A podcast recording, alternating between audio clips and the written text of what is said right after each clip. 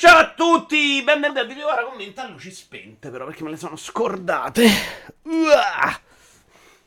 Purtroppo non abbiamo fatto in tempo a goderci il nudo artistico perché invece oggi avrei fatto una live nudo completamente per voi.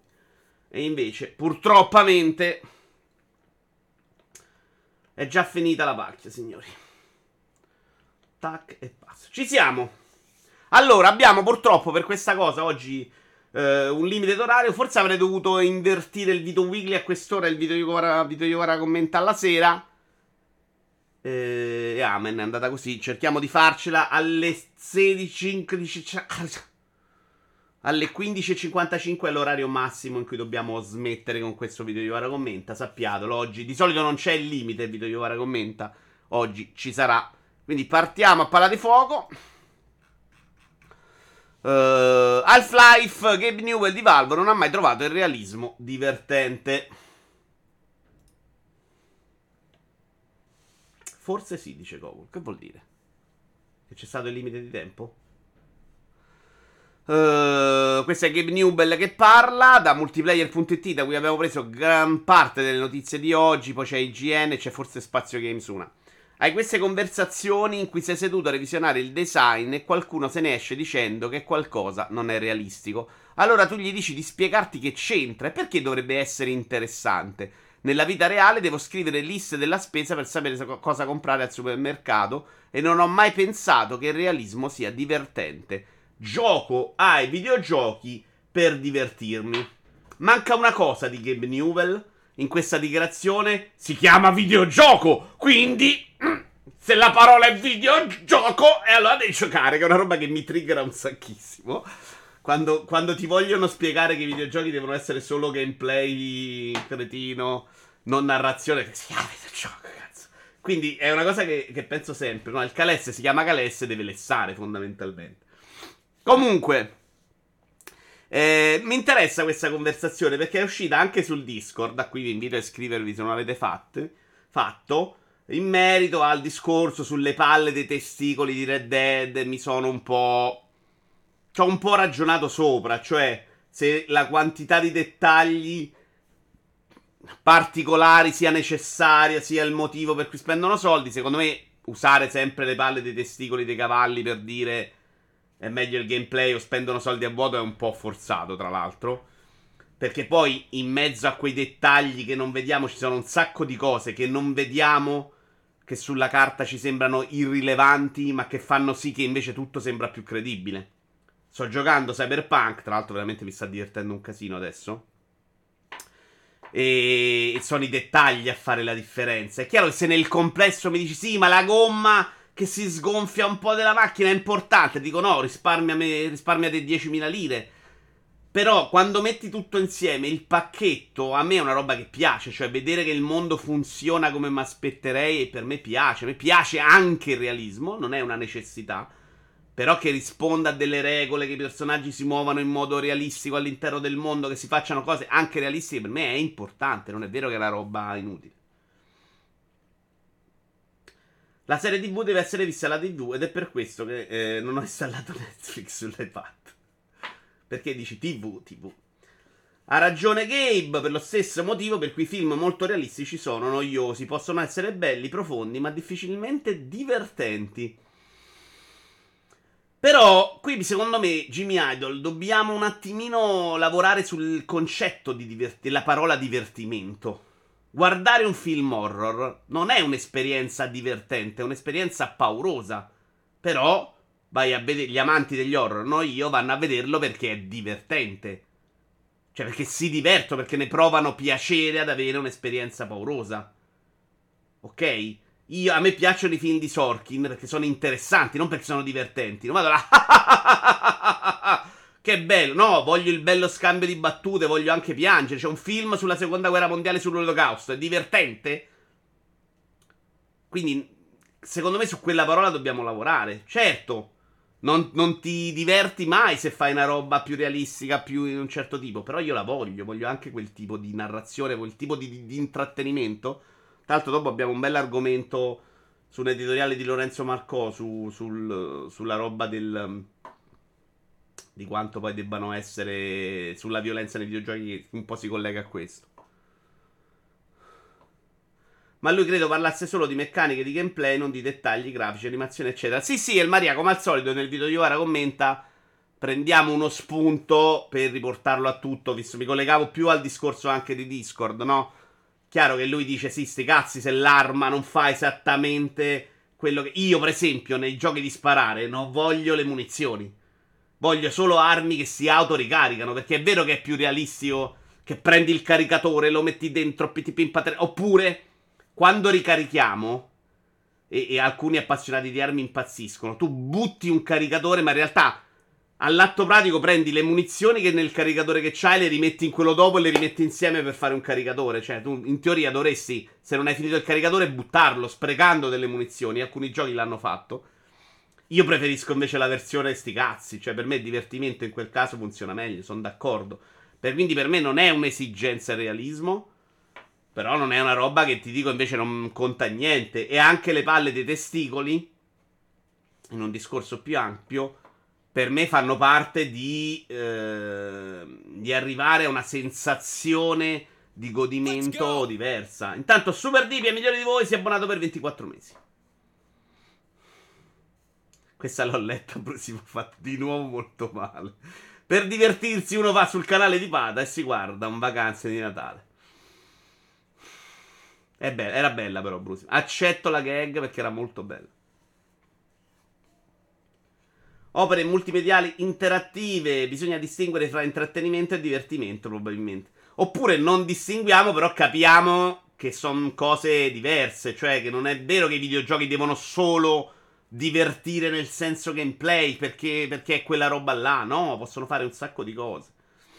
Vedo io ora, ma questa cosa del fatto che vuoi anche la narrazione Già stiamo rinnegando Valone su credo sui giochi di tripla cosa. No, io sono sempre detto che mi piacciono entrambe le cose. Poi sono in una fase della vita in cui la voglio solo di qualità la narrazione, quindi faccio proprio fatica a guardarla. Anche se magari non è una merda. Cioè, l'inizio di Avatar per me è diventato già intollerabile. Ed è un tipo di narrazione che ho visto mille volte nella mia vita. Quella roba faccio fatica. I, negli indie sono disposto a tollerare un po' di più. Però per dire, ho iniziato Cookie Cutter che volevo portarvelo sti giorni. Vabbè, devo portarlo per video influencer. Mi sono rotti i coglioni a un minuto di filmato introduttivo. Un minuto! Cioè, in questo momento faccio più fatica. Se mi metti quella davanti di The Last of Us, secondo me è di qualità e l'accetto. Intrattenimento può assumere connotati diversi. Didattici, per esempio, come nel caso della guerra mondiale. E Yaci, intanto milioni di voi si è abbonato per 57 mesi, grazie! Cocifra. Hai provato il DLC di God of War? Davvero ben fatto. Cogifra, non lo provo mai prima della fine dell'anno perché adesso devo finire le cose per i 15 della vita. Vi ricordo, 6 gennaio, show della vita, dobbiamo spaccare il mondo. E quindi sto giocando Cyberpunk con grande soddisfazione. Ho iniziato con i Cutter un po'. Voglio finire Cyberpunk e Sonic Superstar e voglio provare bene uh, almeno Cities 2 Skyline e poi provicchiare Talos 2 e Witchfire prima del 6 gennaio. Mm, quando ho fatto quello, probabilmente mi libero per God of War. Quindi è inutile che lo comincio adesso. God of War. Sbloccatemelo con i punti, dai, così ve lo metto in mezzo prima.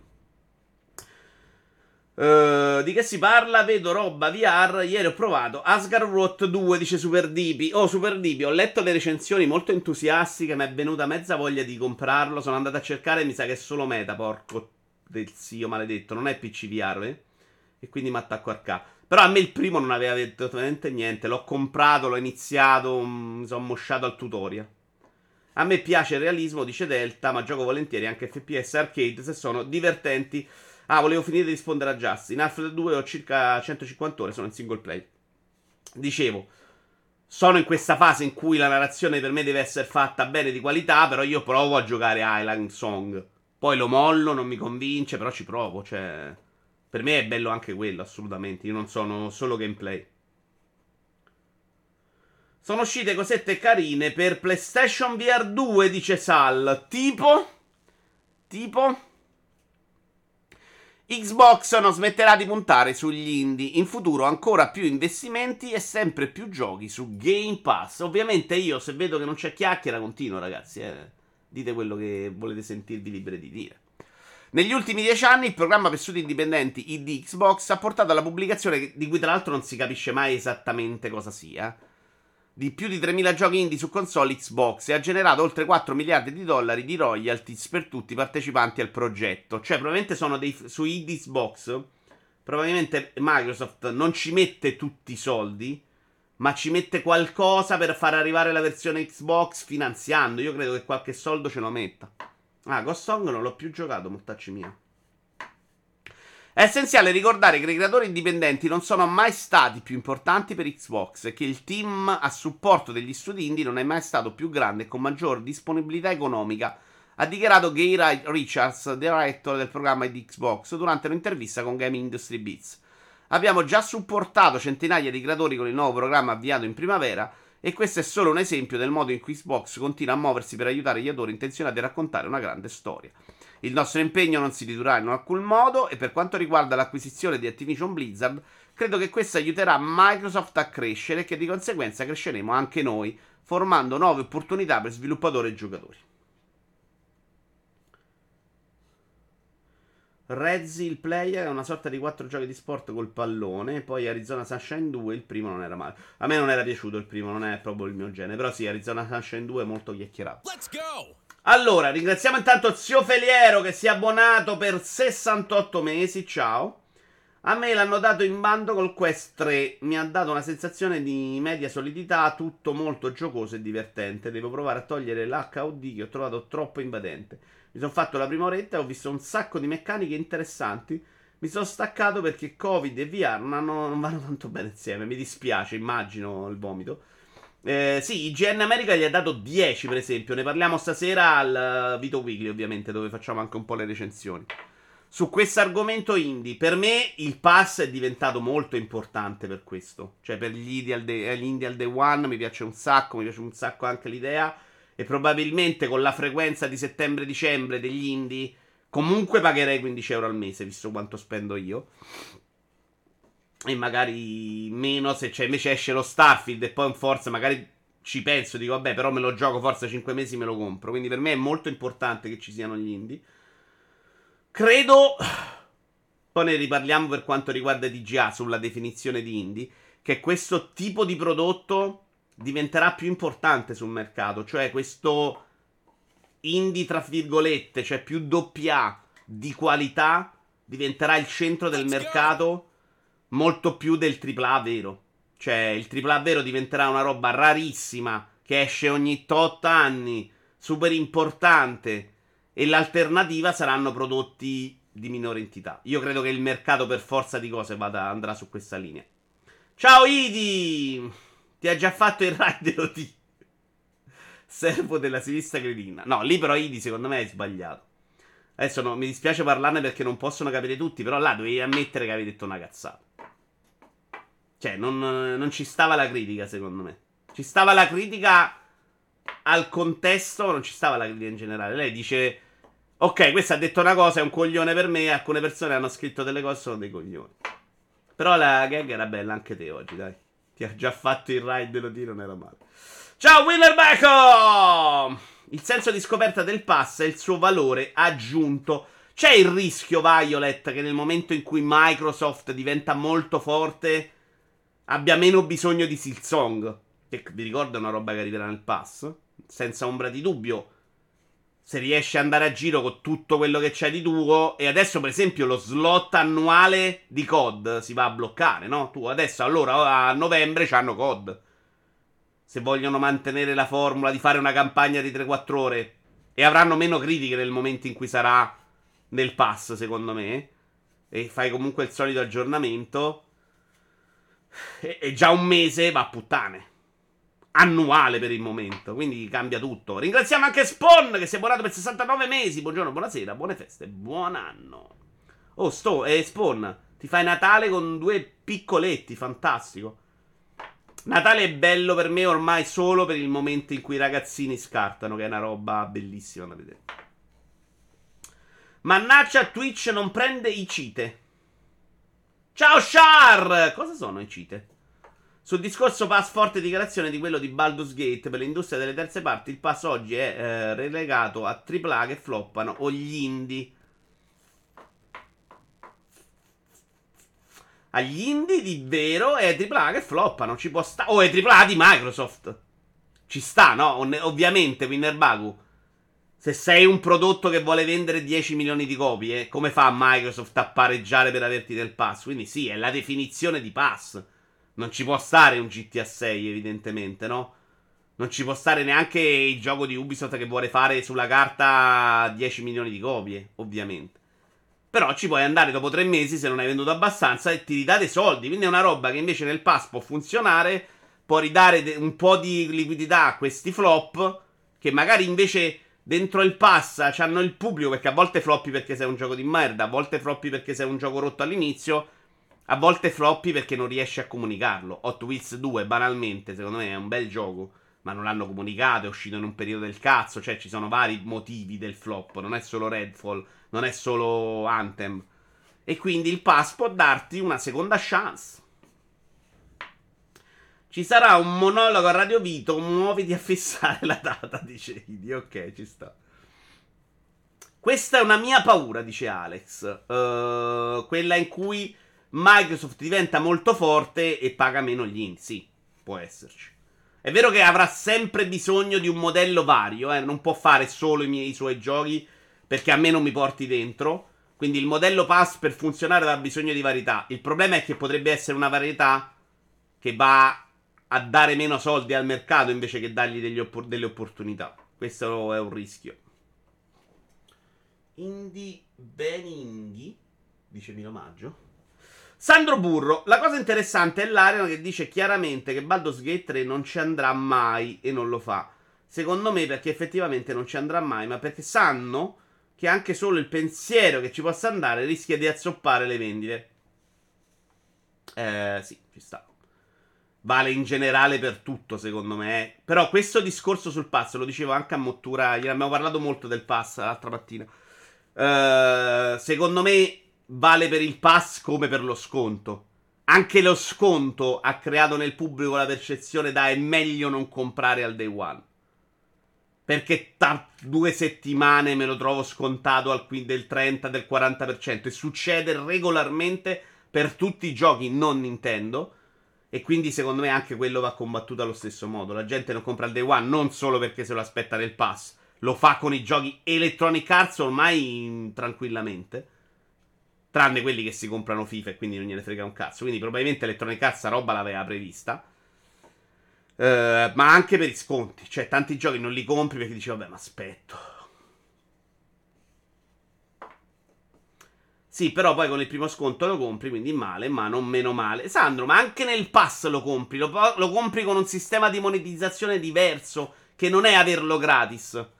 È meno soldi, ma per più persone. Quindi è un modello che facciamo difficoltà, secondo me, a concepire naturalmente. Perché chiaramente, oh, io vendo a 60 e vendo a, a 0 insieme a 10, 15 insieme ad altri. Ci vanno meno soldi. Però quel, il modello pass si affianca a un concetto di vendo a 1000 invece che a 1. E comunque sono soldi. Da valutare. Più Microsoft che ti dà i soldi per entrarci. Quindi è un modello diverso non necessariamente fallito. Quello che dico io è che c'è un problema di fondo. Se non porti i giocatori ad essere 400 milioni invece di 100, come sono oggi, dico una cifra a cazzo. Dico quelli che comprano le console. Per me è il numero, no? Poi ovviamente ci sarà un margine. Ma qui, da qui escludo il giocatore di Fortnite. Per il giocatore di Fortnite non è neanche un giocatore di passa al momento. Quello che dico io è se non quadruplichi i giocatori nel momento in cui vince questo modello per Xbox, lo copia Sony, e nel momento in cui ce ne sono due a fare la stessa cosa, non funziona più allo stesso modo. Perché smezzi l'utenza. Esattamente come con Disney Plus ha un po' rovinato i piani di Netflix. Uh, molto meno però dice Iaci però l'utente Xbox oggi non compra nulla quindi l'area ad esempio oggi ha venduto ma la prossima volta senza il boom pubblicitario di, di TGA se no. No il, il uh, boom non erano i TGA Winnerbago era la qualità del prodotto e il fatto che se ne è molto chiacchierato. Pare stia vendendo tanto è il gioco più venduto poi se stia vendendo tanto o no è da verificare perché dire il gioco più venduto su Xbox vuol dire relativamente poco ovviamente eh, però se fai capolavori vendi. Il problema è che in un mercato sano non vendono solo i super. Non deve vendere solo il gioco da 95. Perché non è facile fare un gioco da 95. Ubisoft dopo 6 mesi sono scontati al 50%, ma anche molto prima, Violet. Non sarà su pass, venderà zero, dice Winner Baku. No, no, sta vendendo. La... Anche per me molto più del previsto. Uh, specialmente il day one. Uno se lo fa se attende il gioco. Col Game Pass invece no, dice Iaci. Il problema secondo me è la standardizzazione degli indie. Per dire, tra tutte le classifiche indie viste nelle ultime settimane, nessuno citava Lunark si parla dei 5-6 giochi rimbalzati e tanta pace di tutto il resto del mondo. Uh... Lunark è carino, super tipi, però è un progettino. A me è piaciuto molto, per esempio. È un progettino. Il problema è Super Dipi, che Lunark è fuori da quel modello e quindi non se ne parla. Ma una volta non si parlava neanche di Aferash, non si pa- sarebbe mai parlato di Pentiment. Io che gli indie li seguo da qualche anno, non dagli inizi, ma da qualche anno in più, mi sono trovato a provare dei giochi che trovavo bellissimo, a raccontarli e avere davanti un muro perché non lo conoscevano nessuno. Mi succede, oggi mi succede meno perché arrivano anche nel pass. E quindi si genera il chiacchiericcio di Stray, per esempio, no? Tanto da farmelo odiare addirittura, però è un chiacchiericcio positivo. Io ho giocato un gioco che per me è veramente uno dei giochi più belli degli ultimi dieci anni, che è mm, Supraland. E non l'ha giocato nessuno, ragazzi. Nessuno. Per me è un capolavoro della Madonna. Quindi il pass in questo senso non toglie chiacchiera, ne aggiunge. In un mondo super deep in cui hai ragione, Lunark non se lo incula nessuno. Sono d'accordo. Però sta cambiando anche un po', eh. Cioè, un sito come multiplayer, che è quello che in Italia fa più copertura sui giochi, secondo me ne sta cominciando a comprire proprio tanti tanti di indie. Quindi sta arrivando anche quel tipo di chiacchiera. Più interessante, secondo me, delle 900 recensioni su Final Fantasy XVI. Se arriva Vito, se non arriva però la gente rischia di non comprarlo perché lo aspetta. Questo è un problema grosso, Sandro. Io non, non, secondo me il modello pass diventa mortale per chi non c'è dentro. Lo sconto invece arriva sempre e lì poi chi aspettava lo compra. Ah, ho capito cosa volevi dire. Immagino già che conversazione animata perché il pass non rispetta il lavoro degli sviluppatori. Vergognati, hai ragionissimo Marco, mi hai portato la maglietta. In realtà no, la maglietta mi è, mi è stata data una bag. Che tra l'altro non so dove ha lasciato, mi sono scordato di andare a guardare. Comunque vaffanculo. Già è così con PlayStation Plus Extra, dice Gogul. Milo. Guardare le vendite rispetto all'aumento dei giocatori è stupido. Non ho capito. Io credo sia più importante che il proprio gioco venga visto e amato da molti che comprato da meno di molti. In prospettiva questo li porterà ad avere più successo come sviluppatore. Ok, Miro Maggio, la seconda parte l'ho capita. Spiego per gli altri. Tu stai dicendo, è meglio avere 10.000 giocatori per un gioco che poi ti portano nel secondo. Attenzione, voglia di comprare il day one che fare un bel gioco pagato all'inizio ma che non si incula nessuno. Ok, però gli sviluppatori indie veri devono pagare le bollette. E quindi se tu fai un gioco e non, non ti arriva monetizzazione perché Microsoft ha dato 10 ma a te ti è costato 30, il secondo gioco non te lo fa fare. Tu solo non lo fai mai nella vita. E il publisher non te lo fa fare. Quindi... PlayStation Pro Extra in tutto e per tutto il Game Pass senza l'esclusiva al day one. No, no, Gogol, ok. Non è un dato irrilevante però, eh. Cioè, quel momento per me, per esempio, non è mai attraente. Se ci cominci a fare ci metto i giochi al day one, per me diventa l'alternativa vera. E al momento non è esattamente una roba con la qualità di Microsoft, con così tanti giochi al day one. C'è stato Stray, c'è stato un altro gioco al day one, però per, per essere un competitor del pass devi essere come Netflix Disney Plus. Disney Plus oggi è un po' calata, ma all'inizio è comunque, oh, ci butto tanta roba dentro. Però effettivamente anche Disney Plus è sempre stata un po' meno. Però c'aveva tutta forte l'universo Marvel. Io credo che oggi che abbiano perso un po' dell'interesse dietro Marvel sia una tragedia per loro. Vito, un parere su Avatar, mi chiede Iena. Non ti posso. Se vai a cercare giochi giocandoli. L'ultimo su YouTube, uh, ti dico la mia, qua sarò molto veloce. Non c'è stato niente nelle due ore che ho provato che mi abbia entusiasmato, mi abbia fatto venire voglia di giocarlo. Non ne posso parlare di più perché oggi abbiamo un Vito Iovara commenta che dobbiamo chiudere in tempo in tempo per le 4. Uh, se siamo alla fine, arriviamo corti e me lo ricordi, invece ne parliamo magari un po' meglio. Ciao Cori! Uh, ok, ma per me Lumark vale mille volte l'ana. Ma quanto cazzo è vero, Super Dipi? Ma ti, ti, ci metto la firma proprio, sono super d'accordo. Per me Planet of Lana è una cagata. Mezza cagatina. Uh, che si prende un po' d'attenzione. Non credo solo per il pass, credo un po' per l'impatto visivo, il bel treno iniziale. E per un po' di scelte di... Sì, no, non ha nessun senso, sono d'accordo. Eh, sono quegli errori tipici da diamo in mano un gioco India a gente che non ne sa, secondo me. Ma però sono d'accordo che li metti insieme, uno è un bel gioco, uno no, eh. Comunque sto notando che molti dei giochi che sono stati sul Game Pass poi dopo 6-7 arrivano anche sul Plus Extra. È vero che il Plus Extra l'altro giorno guardavo le novità, lo vediamo stasera al video weekly. C'era veramente tanta roba già vista là e quindi per loro magari è faccio uscire il gioco, eh, mi prendo oppure mi prendo i soldi di Xbox uh, al day one. Provo a vendere qualcosa perché il pass mi ha dato un po' di notorietà. E poi mi prendo altri, da, altri soldi da Sony quando vado nel plus. Cioè, per loro è comunque monetizzazione importante. Lupiro, capolavoro. Capolavoro Superland, io l'ho scoperto grazie al pass, dice Violet. Vedi? Buono questa cosa. Il primo sì, veramente figo e con un miliardo di idee. Six Inch Under invece me non mi è piaciuto moltissimo. Uh, il DLC non era il secondo Dead era un'espansione Six Inch Thunder. Non era come bello come il primo, sono d'accordo.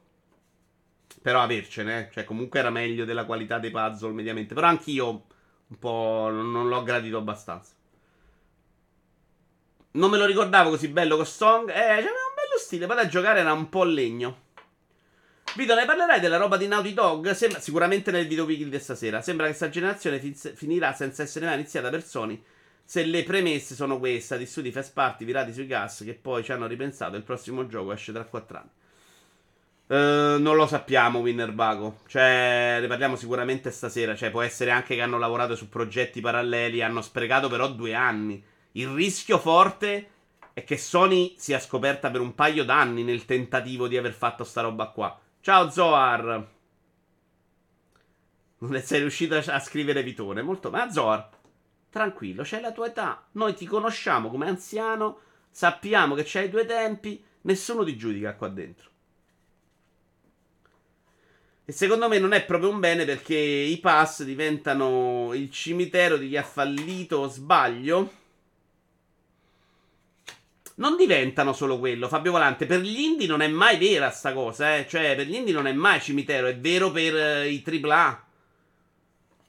È vero per i AAA, ma ti dirò, il mercato ai AAA richiede una qualità ormai, cioè c'è un'aspettativa e un'esigenza da gioco, da capolavoro incredibile, tutto perfetto, vuoi anche per la comunicazione da parte loro, che li rende difficilissimi essere un successo. Quindi ci sono dei giochi un po' meglio di Gotham Knights. Adesso non mi sta venendo un grande esempio, però penso a Gotham Knights. Però cerchiamo un prodotto che non è bello come Zelda, ma che non è nemmeno Gotham Knights, che è un po' meglio. Che invece magari non fa i numeri sperati per altri motivi. Alan Wake 2, che probabilmente sarà un flop. Come livello di qualità, eh, non dico Alan Wake 2. Uh, Hot Wheels 2, che si butta in un periodo sbagliato. Sony Superstars, quella roba ci può finire nei pass e funziona da Dio, secondo me, con un sacco di gente che se la prova.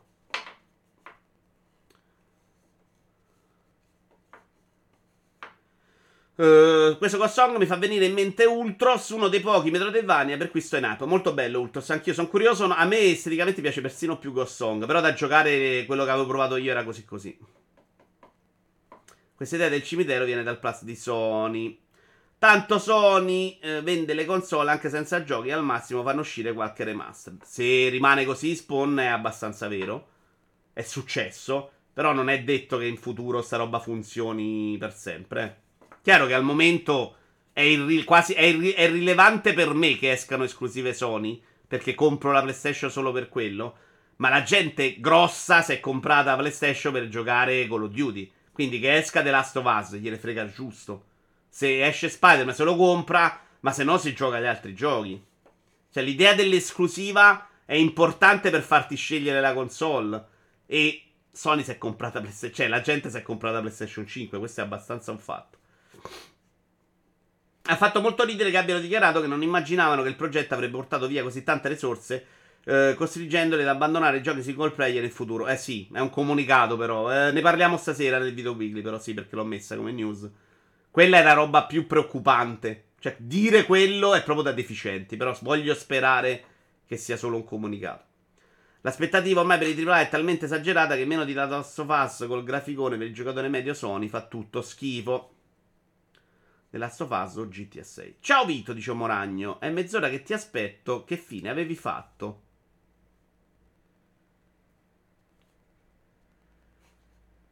A te? Che sei arrivato. No, però oggi no. Chi arriva alle 2.30 non sarà considerato pezzo di fango come chi è andato a vedere Manzina perché è stato un cambiamento strano mio. Tanto a gennaio esce la migliore master della storia. Uh, smettete di attaccare Sony e spostare il vostro odio su Epic che sta cercando di far chiudere Gmail. No, guarda, Idi, non c'avevo talmente voglia di litigare su te sull'Epic Store. Che ho trovato questa settimana 18 notizie in cui dicevano Epic Store, bene, meglio, il 30% va a morire. E non le ho messe. Ho detto non lo voglio sa- non ne voglio parlare più di sto cazzo del 30%. Vaffanculo. Hanno visto che veniva bruttino e buona, esatto. E poi dici quello che devi dire. La gente ha comprato, Sony fa soldi per COD, FIFA e Fortnite. Il resto è contorno. Sono molto d'accordo con Spawn. Oddio, in che senso a vedere Manzina? Ha capito chi deve capire, Zoar. Purtroppo non mi va di parlarne perché è una roba che mi fa molto stare male. Però chi doveva capire qua dentro ne manca uno, ha capito. Beh, sì, figuriamoci se la prende qualcun altro. Vito, ma adesso che hanno sdoganato il soft porn su Twitch, no, l'hanno già cancellato, Moragno. È già finito il sogno. Non sarebbe ora di far vedere un po' di capezzoli per far impennare statistiche? Ho detto a inizio live, oh Moragno. Arrivi tardi, però cerca di anche non fare gag del cazzo. Perché ho detto che se non fossero cambiate in corsa le regole di Twitch, che a un certo punto, spiego per chi non lo sa, ha detto eh, cambiamo le regole, permettiamo il nudo artistico. Nelle 24 ore successive Twitch pare sia diventato una roba per spogliare liste. E quindi Twitch ha detto!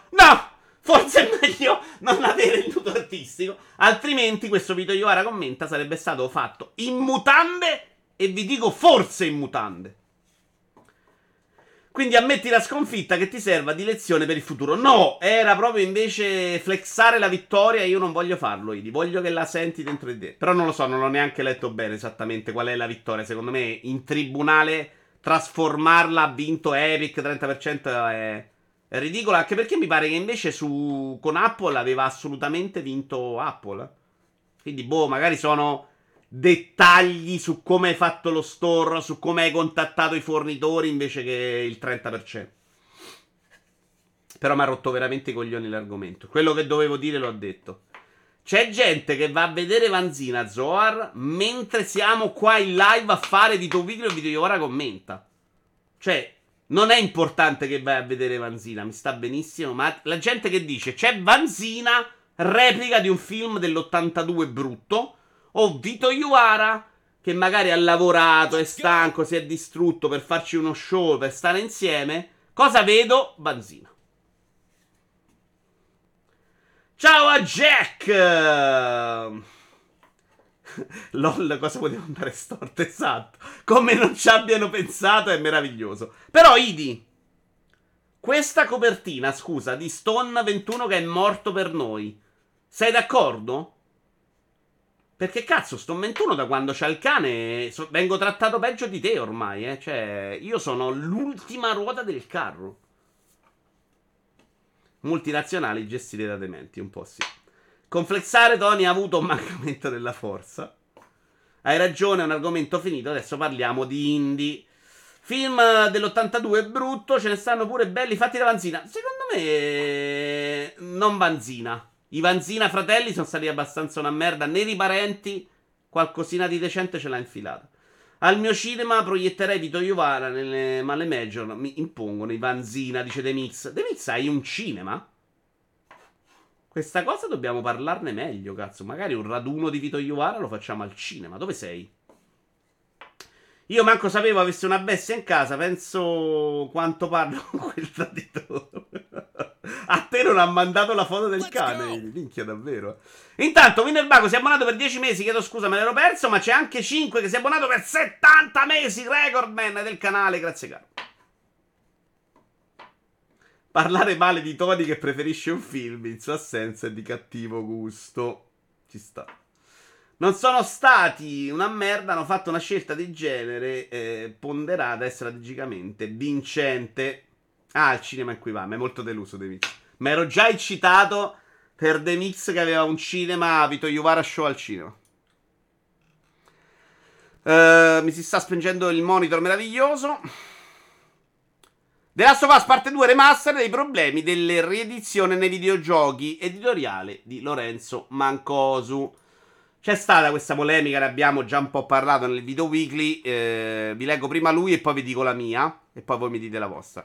Se da una parte il pubblico ha immediatamente gridato allo scandalo in ragione della ristretta forbice temporale che la separa dalla pubblicazione originale, risalente appena a giugno del 2020, dall'altra è evidente che il pacchetto confezionato da Sony Interactive Entertainment nasconde un'offerta che si spinge molto oltre la tradizionale idea di versione rimasterizzata.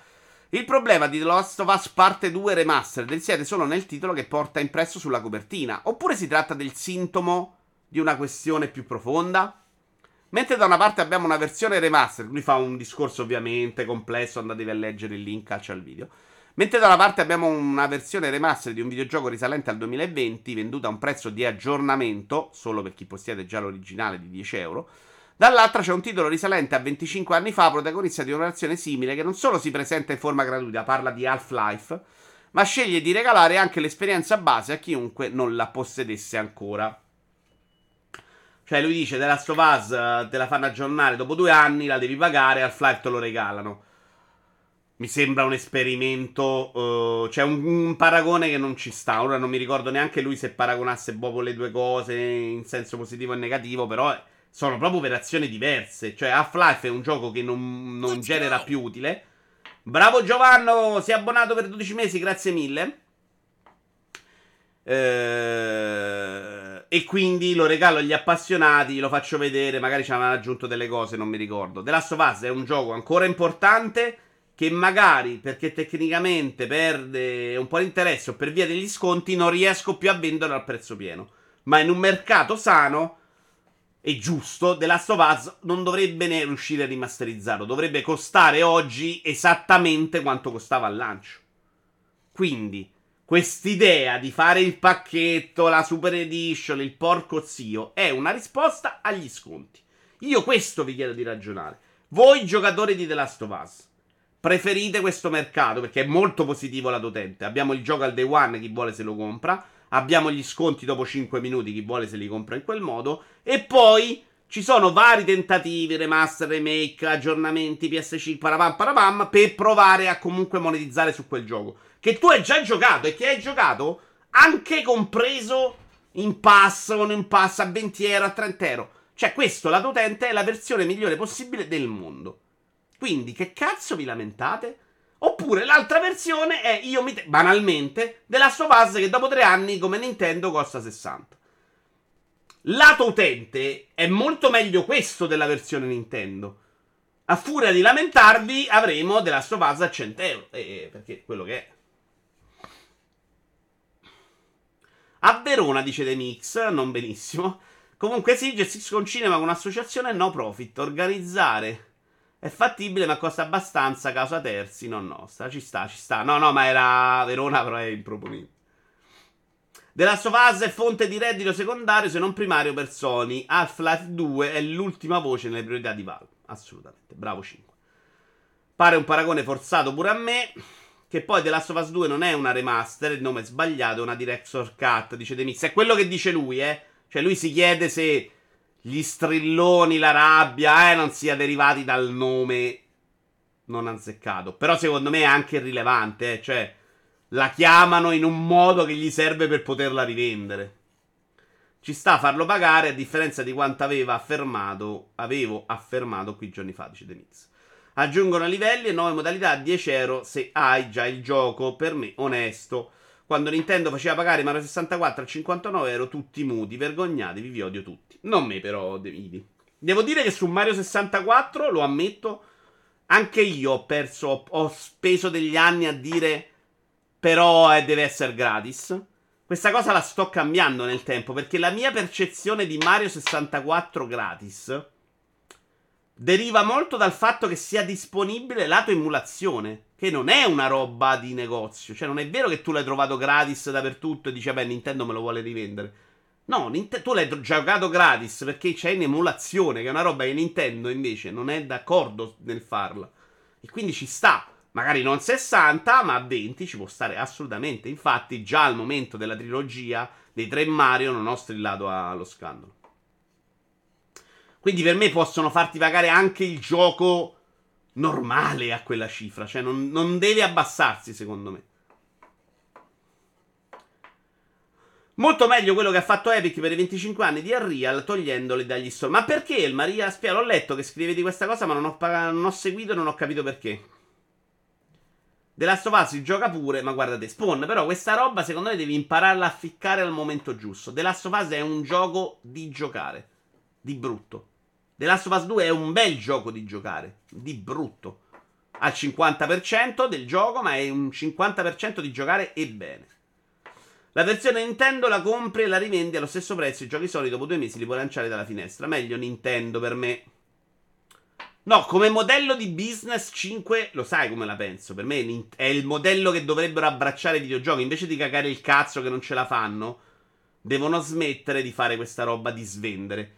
Il problema è che a loro questa svendita gli serve per andare a parlare di successo. Cioè, se io ho venduto 2 milioni e 60 euro, 5 milioni, magari ho fatto più soldi, ma non posso dire, eh, però il prossimo gioco datemi i soldi, l'ho venduto a 5 milioni. Cioè, gli serve vendere i volumi, vendere gli utenti attivi. Infatti, ultimamente non sentiamo più parlare di vendere, ma sentiamo parlare di utenti che hanno giocato il gioco. È una roba che chiaramente si vendono.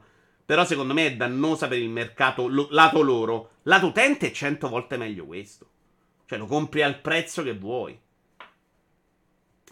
La remaster di The Last of Us 2 però non la, mi eh, regalerebbe la colonna sonora dell'evento di PS4 che prende il volo. Per me quella è stata parte dell'esperienza originale. Non me lo ricordo, sai, Forse avevo la io. Nintendo se sa che emuli ti manda anche i suoi ninja. Per me è la qualità il problema. La remaster collection di Metal Gear è imbarazzante. Uh, no, per me non è la qualità. Per me, Cogifra, tu sei uno che si informa, hai già l'originale. Se la remaster non è all'altezza per te, non la compri e a te non ha cambiato niente dell'esperienza originale. Quella è un gioco dedicato, magari di bassa qualità, a un'altra utenza. Cioè, dobbiamo imparare a capire anche che la remaster, il remake già un po' più diversa, non è dedicata principalmente. In teoria, poi lo sanno che li vendono più a noi rincoglioniti. Però in teoria è proprio un altro il pubblico di riferimento. Quindi noi dobbiamo uscire dall'idea che dobbiamo comprarlo per forza perché ci è piaciuto The Last of Us. Noi dobbiamo comprarlo se ci interessa la remaster. E a volte non lo fa, banalmente. Nessuno lo sa perché lo hanno tolto. Hanno prima chiuso i server per il multiplayer, che potrebbe aver avuto senso. Ma ci saranno stati 10 giocatori al mondo che giocavano ancora. E dopo qualche giorno l'hanno tolto da ogni store, compreso il loro. Non so neanche se ci sia mai stato un Store. Uh, scusa, El Maria, però se, se, chiudi server ci sta anche che lo togli dallo store, no? Mi sembra una conseguenza naturale, no? O c'era anche l'offline? Perché io ne ho comprato uno, mi sembra il 2003. Mamma mia, quanti schiaffi presi col 56k. E c'avevi una campagna in single player che era con i bot, però c'era la campagna. Probabilmente non volevano guadagnare troppo da Real e hanno aperto una Hollus con i soldi delle arrancate vendite. La differenza è che Valve è privata e se vuole ti regala pure altri giochi loro. Sony e gli altri sono società quotate. Vai a raccontare che nei regali della Stovaz ti ammazzano alla gola gli azionisti. Valve non è una società quotata? Serio?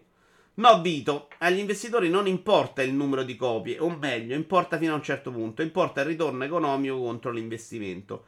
Gli sconti sono per alzare la vendita post finestra di lancio da 0 a qualcosa maggiore di 0. Eh, in modo da spremere il più possibile, ci sta solamente. No, io sono convinto ai The Mix che invece dire abbiamo venduto 5 milioni di copie sia molto importante. Non parlo degli investitori, parlo di quelli che devono finanziare il gioco successivo. eh, oppure il budget che chiedi per il prossimo gioco. Perché tu è vero che hai venduto 2 milioni di copie e hai fatto, hai fatto un miliardo. Ma tu gli dici, sì, però dopo l'hanno giocato 5 milioni di giocatori che probabilmente vorranno giocare il secondo, datemi 2 miliardi perché ne faremo 4. Cioè è comunque merce di scambio, non è solo prendiamoci i spicci, altrimenti secondo me raramente lo farebbero. Quel dato di utenti che conoscono la serie, che sono affezionati, ti fanno dare la possibilità che vendi tanto dopo. Ardia del 98, allora era quella probabilmente. Io l'ho giocato quando ho preso il PC nel 2000. Valve è privato, sai che non, non lo davo per scontato che fossero minchia? Bravi. Valve volutamente non si è mai quotata in borsa per avere totale potere decisionale, ovviamente, non sottostare a dinamiche e forze esterne. Bravissimi, allora. Mi piace questa idea del mercato vaffanculo alla borsa. Tra l'altro, nella Vito di Vito, a proposito di borsa, guarda che, che, collegamento. Mi sono visto l'altra notte, non ho dormito, una di quelle notti in cui non chiudo occhi, ho visto tutta la serie di Bernie Madoff, Madoff e ve ne parlerò nella vita di Vito. È una di quelle robe che ti uccide veramente la vita. Perché tu stai là, di le ba- poi io le banche purtroppo nella mia storia di vita ho un rapporto complicato per tutte le storie con mio padre, quindi non ho un grandissimo amore per il concetto di banca. E c'era questo organo, c'è un momento fantastico della serie che è il più bello. Cioè il momento in cui l'organo predisposto al controllo della borsa in America, probabilmente anche la borsa più importante del mondo, che è il SEC, deve capire se questo sta veramente. C'era uno che gli diceva da, da anni: guarda questo è uno schema di Ponzi, è una truffa. A un certo punto questa società della SEC deve decidere di controllare. Come fa? Lo chiama. Scusi, Bernie Madoff, lei sta facendo questa cosa? No, ok. Tuc, finito. E quindi Ortaggi mastri, mi voglio ammazzare. Cosa che poi non ha provocato il, la grossa crisi, ma poi una botta gli dà, eh, perché poi se la borsa scopre che uno degli uomini più importanti e che i controlli non funzionano, magari si perde anche un po' fiducia nelle istituzioni, mettiamola così. Comunque guardatela, è molto bella. Ne parlo nella video di Vito che registrerò questo, che registrerò questo weekend. Argomento molto interessante. Mi spiace che manca Black Cat, che è uno che la vive benissimo il discorso di DGA. Cioè, è molto preso dal discorso di DGA. È giusto candidare i remake dei videogiochi al Game of the Year? Domanda. Sempre Lorenzo Mancosu, veramente super attivo su multiplayer. Ed è vero che ho visto alcune live, me l'avevate consigliato, è vero, è molto bravo. Il rifacimento della storica avventura di Leon Kennedy non è, parla di varie cose, al solito leggetevelo tutto.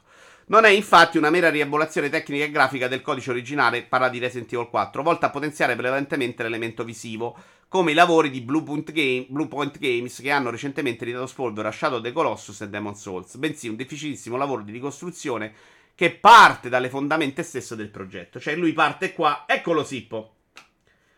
Uh, parte intanto dalla distinzione tra remake e remake. C'è remake di un certo tipo e c'è remake di un certo tipo, che è un fatto.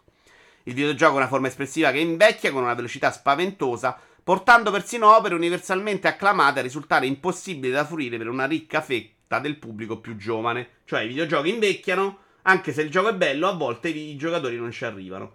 Io sono uno di quelli che se non mi rifai Wonder Boy con una grafica moderna non lo gioca. Io adesso sono tutto meno uno che non gioca ai giochi. Potete pensare che sia un minchia, che non capisca niente, quello che volete, però i giochi li gioco.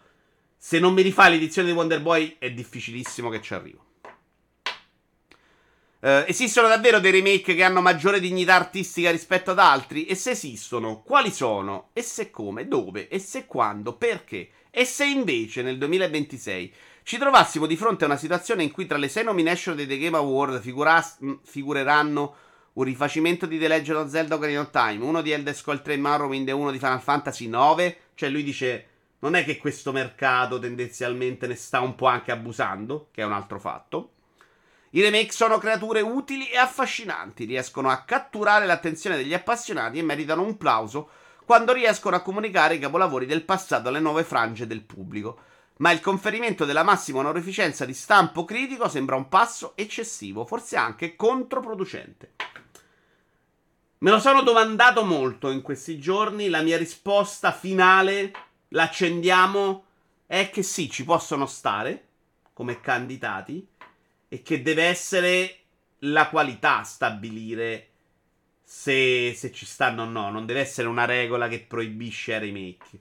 Perché se Resident Evil 4 fosse una roba che venisse percepita da chi lo gioca o da chi lo critica come una roba 1 a 1 sul passato, troppo uguale, solo una ritexturizzazione del gioco, probabilmente non verrebbe percepito come così di qualità. È vero che c'è un problema rispetto ai film, perché anche là succede, ragazzi, i remake dei film ci stanno. Eh, e capita che il film, tu, se, se, ti piace è perché è più bello dell'originale, no? Cioè, ti, lo guardi oggi, dici, no, è un bel film, e frega un cazzo che è un remake, perché poi cambia anche di più, in realtà cambiano gli attori, cambia tutto.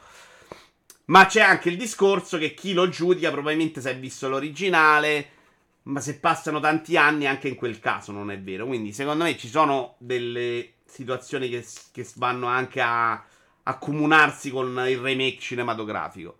Il punto è che se veramente fosse una roba, una variazione di Retux 3, di fare le texture, come per esempio Tony Hawk, che abbiamo percepito tutti come, vabbè, rifatto quel gioco qual è l'anno, nessuno ha pensato di dire è il capolavoro della vita. Cioè, per me esiste proprio quello a giudicarlo. Poi impareremo anche a trovare una critica che, che, che voglia di più robe nuove. Perché per me, per esempio, i giudizi su Dead Space e Resident Evil 4 sono anche figli di quanto avevano amato i giochi originali. Per me non sono. Per me, per esempio, Resident Evil 4 non ci sta nella mia lista mai nella vita. Ci sta Metroid Prime, però, per esempio, che è 1 a 1. Quindi, boh. Che vi devo dire? Eh, c'è un problema reale in cui i videogiochi non riescono più a essere così straordinari rispetto a quelli prima da avere Metroid Prime che è ludicamente ancora oggi una delle robe più belle da giocare dell'anno? Perché quello secondo me è un punto interessante. Eh? Quando abbiamo giocato a Mario 64 per arrivare all'inizio del 3D o a Resident Evil 4 la prima volta abbiamo pensato eh però è Resident Evil 1? Eh no. Anzi, ho detto minchia, c'era Resident Evil 1 siamo andati avanti, abbiamo avuto una roba che è troppo meglio. Poi col tempo magari qualcuno ha anche cambiato idea. Però sembrava una progressione lineare. Nei videogiochi mi sembra che questa progressione si sia un po' persa in salita. Si è un po' a sinusoide, magari, no? Tanti spunti interessanti, rispondete voi, chat. Mentre io oggi sputo più del solito. C'è un do- bellissimo documentario sulla crisi, eh, crisi, dice Super Divi, si chiama Inside Job, fa venire i brividi. Della crisi di Valve? Se i videogiochi sono belli, sì, anche perché i remake sostanzialmente offrono un'esperienza diversa. In certi casi possono essere visti come un'esperienza nuova. Io preferisco uno che prova a fare una storia nuova, eh, sempre, per gusto mio personale, però non ci metterei un paletto. Interessante, in effetti, comunque sì, per me è giusto, non ci porremmo il problema per i remake di un film per me ci sta a candidare remake eh, dal respiro di Final Fantasy VII Remake, dice The Mix, dove ricostruisci tutto da zero quasi. Ha meno senso candidare quelli che al 90% sono upgrade grafici, secondo me. Poi non mi pare questo problema enorme, io sono solo contento che abbiano vinto due software house minori rispetto ai soliti noti. Più passa il tempo, per esempio Alan Wake io sono contento, però sono anche convinto che sia un premio un po'... Non mi ha convinto così tanto Alan Wake. Più passa il tempo, più per me è l'esatto contrario. I giochi fighi per me divent- divertono oggi come 25-30 anni fa. Ed è bello giocarli con l'estetica e le meccaniche dell'epoca. Ehm, tu dici sulla roba dei remake. Però l'hai giocato all'epoca, il Maria. Se me mi metti a giocare Tomb Raider faccio lo stesso da ragionamento tuo, eh. Il problema è se mi, mi, vuoi far giocare una roba che oggi non percepisco come bella, che non conosco. Per me è proprio più complicato. O con i sistemi di quell'epoca che io oggi ho superato e magari non sopporto. Su Tomb Raider non mi pongo il problema perché c'è una, un rapporto d'amore fantastico e non me lo son posto con Metroid. Secondo me è molto giusto il discorso di premiare una remastered. Prendi per esempio Spyro, credo sia il mio gioco preferito di sempre, forse uno dei migliori titoli della storia. Perché mi devi far leggere questo messaggio? Perché? Spreco del fiato, cazzo. Ci abbiamo i minuti contati oggi e tu mi hai fatto perdere un minuto di vita, vaffanculo. Potrebbe essere più brutto, anzi di solito è più brutto, dice Yaci. Io mi sto giocando il remake di Risk of Rain 1 ed è una bomba. Ciao Vito, dice Spooky. Alla fine ho ceduto, non avendo nessun gioco da comprare da qui a marzo, escluso su 6 Squad. Ho preso Bagol, Bugle e Santu Santorum. Ora solo il problema di dove metterli una volta montati. Io credo di aver fatto spazio, speriamo che ci vada. No Pang! Finché per essere candidati ai premi non figurano requisiti specifici che li escludano, ovvio che i remake sono candidabili. Per chi come me cerca l'originalità dandone più importanza di altre caratteristiche, questa scelta non può che stonare. No, no, ma non ci chiedeva se era giusto metterlo tecnicamente, eh, ci sta, la, la regola non lo escludeva ci stiamo chiedendo se è giusto che la gente lo preferisca ad un altro gioco. Per me quest'anno c'erano giochi meritevoli. C'erano sei giochi migliori di Resident Evil 4. La crisi del 2008, dice Super Divi. Ah, dopo Epic Store. No, Quake, Doom, Blood, Thief, Half-Life, System Shock 2, eccetera, mai giocati all'epoca, li recuperati solo qualche anno fa e adorati tutti. Cioè, serio, El Maria? Cioè, tu mi stai dicendo che non sei un giocatore della prima ora di Quake Doom? È finito tutto proprio. Per me, che piaccia o no uh, Alan Wake 2, è giusto primare che ci prova ad innovare rispetto a chi fa giochi eccellenti ma sicuri. Poi capisco anche l'altro punto di vista, ovvero che se un gioco eccellente ma conservativo meriti il premio. Uh, alla Wake 2 innova sotto punti di vista, sono d'accordo. Ma infatti sì, ci sta, da quel punto di vista ci sta. Però in altri secondo me è proprio non riuscito. I remake cinematografici tendono a cambiare di più rispetto all'opera originale. Non semprissimo, a non credere. A volte sì, a volte no, dipende anche da quanto tempo passa, per esempio. I remake sono anche la versione di un altro paese dello stesso film. Per esempio, l'America rifà dei remake a volte dei paesi di. cioè di film di altri paesi, di successi di altri paesi. E là che c'è, il remake è identico. O quasi. Se proprio devi rifare qualcosa di vecchio, prova a dargli uno spunto completamente nuovo. Ma capisco che questo manderebbe ai pazzi quegli esterni rompipalle comunque chiamati fan, tipo Final Fantasy VII Remake. Che sarà un remake di quelli cambio tutto. Piuttosto che comprare Suicide Squad, compra una cassa di uranio, fidati di me. Oh, bravo, questo è un bel messaggio. Sono d'accordo. Manca avevo il PC io all'epoca.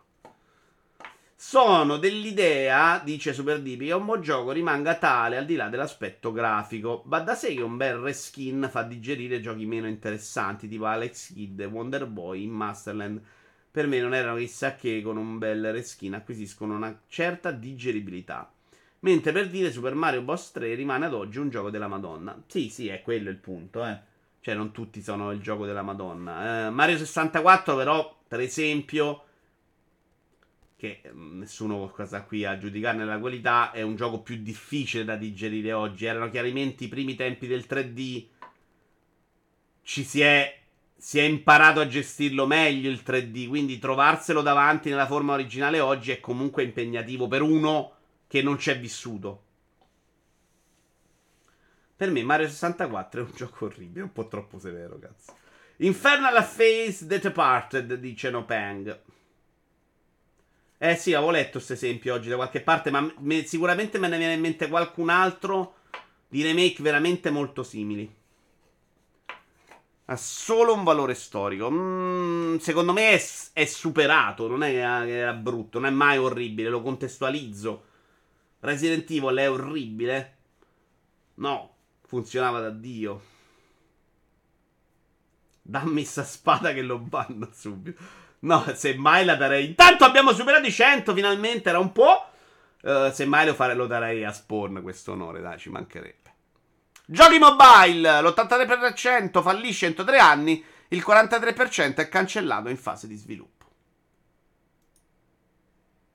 Mettiamo loop che me lo scordo sempre. Una ricerca chiamata Good Games Don't Die è commissionata da Superscale.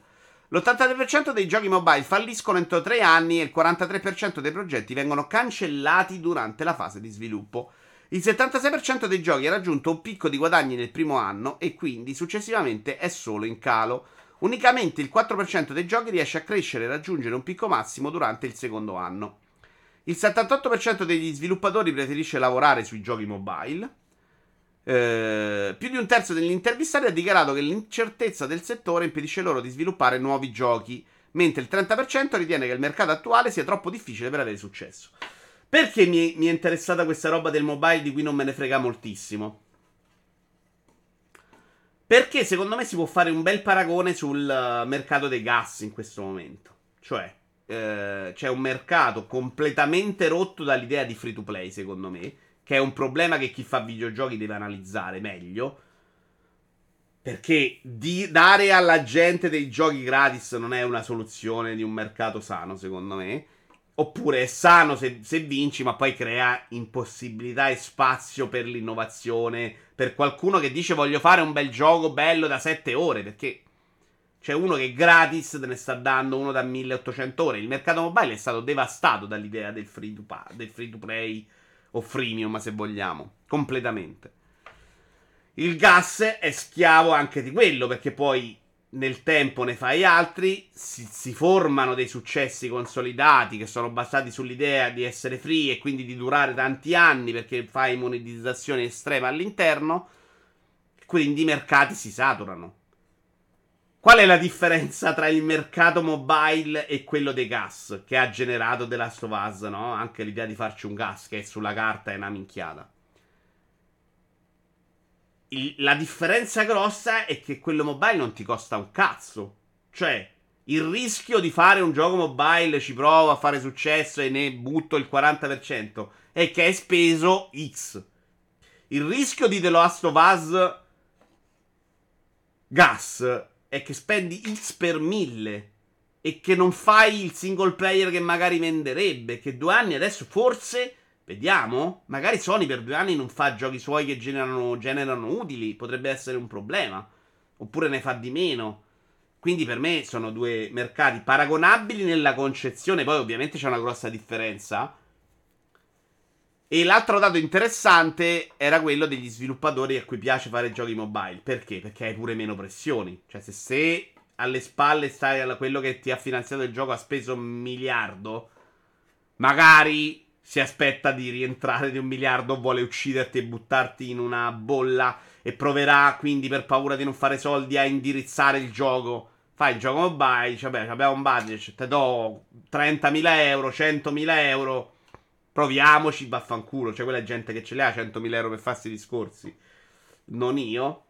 E quindi quello che ci lavora dentro è un po' più libero, magari. Magari, eh, poi non, magari non è detto che sia vero. Però mi sembra credibile. Per dire i vari GTA sono zozzeria, ingiocabili allora e ora. Ho provato San Andreas su iPad ieri, ho resistito mezz'ora. Io l'ho rigiocato tutto. San Andreas eh, quando è uscita la remaster. Non è una bellezza, loro sanno sempre abbastanza cagare. Invecchiano molto. Alleato gioco invecchiano molto presto. Quello era bruttino anche a livello di storia, però va contestualizzato. Super deep. Non, non devono essere tutti giochi che devono durare mille anni, secondo me. Anche un rischio di immagine, dice Alex, ci sta. Che il mercato dei free to play è connaturato al modello di business dello smartphone, tutte le app funzionano così, mentre il gas è una roba che entra nelle console dal momento dell'imposizione artificiosa della connessione perenne della console ad internet ed è una forzatura rispetto al modello di business delle console. Non, non ho capito, aspetta. Il mercato dei free to play è connaturato al modello di business dello smartphone. Tutte le app funzionano così. Non è mai vero, Winnerbago. C'è stato il primo momento in cui nessuno pensava che i giochi dovessero essere gratis. Poi è uscito qualche gioco gratis. Poi qualcuno che ha fatto soldi, qualcuno ha capito che il modello di farti comprare la roba dentro funzionava, i grandi si sono messi a fare i giochi gratis e hanno cannabilizzato tutto il resto.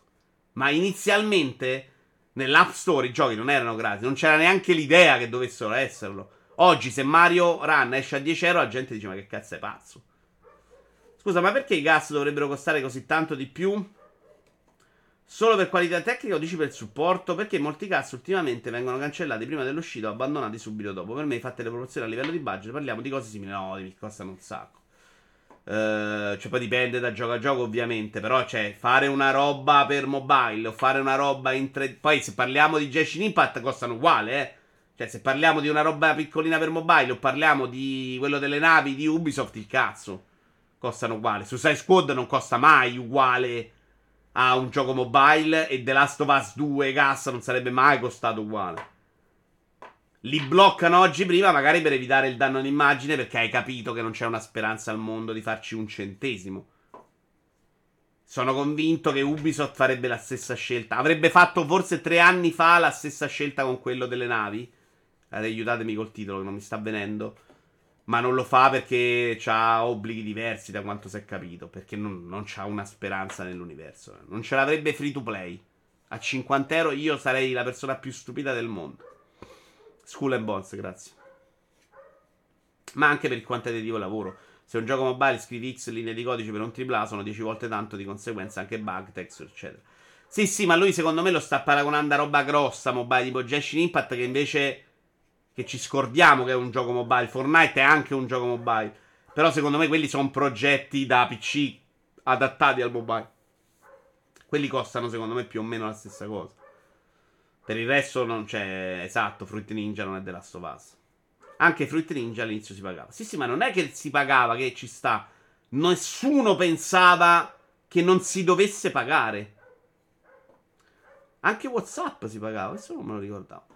Ma il fatto che il mercato mobile funziona così non vuol dire che sia sano o sostenibile poi. No, lo dimostrano questi dati, ragazzi. 83% dei giochi mobile falliscono entro tre anni, cioè non esisti.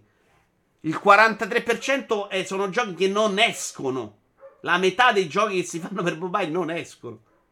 Questo è un mercato devastato. Il problema è non hai investimenti esagerati, ne fai 10, ne esce uno, ti sei ripagato tutti e 10. I gas sono solo in anticipo sui tempi di qualche anno. Adesso dai tempo di sviluppare le varie AI vedrai che costeranno un decimo per durare il triplo. Poi chiaro, i programmatori saranno sotto un ponte, ma lato nostro non vedo che miglioramenti, dice Idi. Ma lato mio o meno, eh. io capisco l'apprezzamento tuo di darmi una roba che mi fa fare quella roba. Io sono per i giochi da 10 ore, 12. Proprio nettamente voglio quella roba là. Sono disposto a pagare i soldi da adesso per avere esperienze di 12-15 ore dense. Amen. Cioè Mario RPG. Per fare un esempio banale. Piuttosto che tutto il resto. No, no, ma di questa cosa sono abbastanza... Magari gioco meno perché spendo troppi soldi, non lo so, però per me è quello il modello. Cioè il mio modello di vita, di intrattenimento, di persona felice è proprio quella roba là. Non ce la faccio più a avere un'esperienza gigante. Poi è vero che sto giocando Cyberpunk e il cazzo, cioè Cyberpunk, le missioni quelle del cazzo blu sono belle, mi sto divertendo. Tra l'altro me l'aveva detto Stone che è qua e non gli avevo creduto, invece ha ragione, sono carine quelle. Uh, quello deve uscire per qualche motivo, tipo finanziamenti. Ciao Mircotto, ciao Stivic. WhatsApp era 0,79 centesimi l'anno, mi pare. Ora si paga con i dati personali. Eh sì, quindi non è neanche gratis. WhatsApp ora 0,79 centesimi l'anno, mi pare. Ora, eh, no, l'ho letto. Uh, per me Forza Horizon 5 come gas funziona molto bene. Sì, sì, ma Destiny anche ha funzionato, ragazzi. Destiny per anni ha funzionato. Fortnite funziona, cioè non è che le robe non funzionano, eh. Però funzionano quando funzioni. Quando non funzioni, muori. E stiamo rovinando degli studi di sviluppo. Vedi Rocksteady nel tentativo di fare qualcosa che non è nelle loro corde. Io ho alzato la coppa quando ho letto Naughty Dog rinuncia a fare il gas. Basta aprire la pagina Wikipedia di King, eh, King e vedere quanti giochi ha fatto e quanti giochi hanno chiuso. Sono trascurabili. Eh, dico, le app sono gratis. No, non è. Ti stanno spiegando. Non è sempre stato così. Facebook, Instagram, eccetera, eccetera, sono gratis se vuoi puoi spendere per robe accessorie. Lo stesso modello di business dei giochi free to play su smartphone. Eh, io le app all'inizio le pagavo, non solo WhatsApp. Io ricordo di aver pagato a diverse app. Poi sono arrivati i social in cui funzionano come il modello free to play. Cioè, le, la roba me la prendo dentro. Non so se sono blu, ma devi fare quella, quelle dei personaggi secondari che alla fine sono come quelle primarie.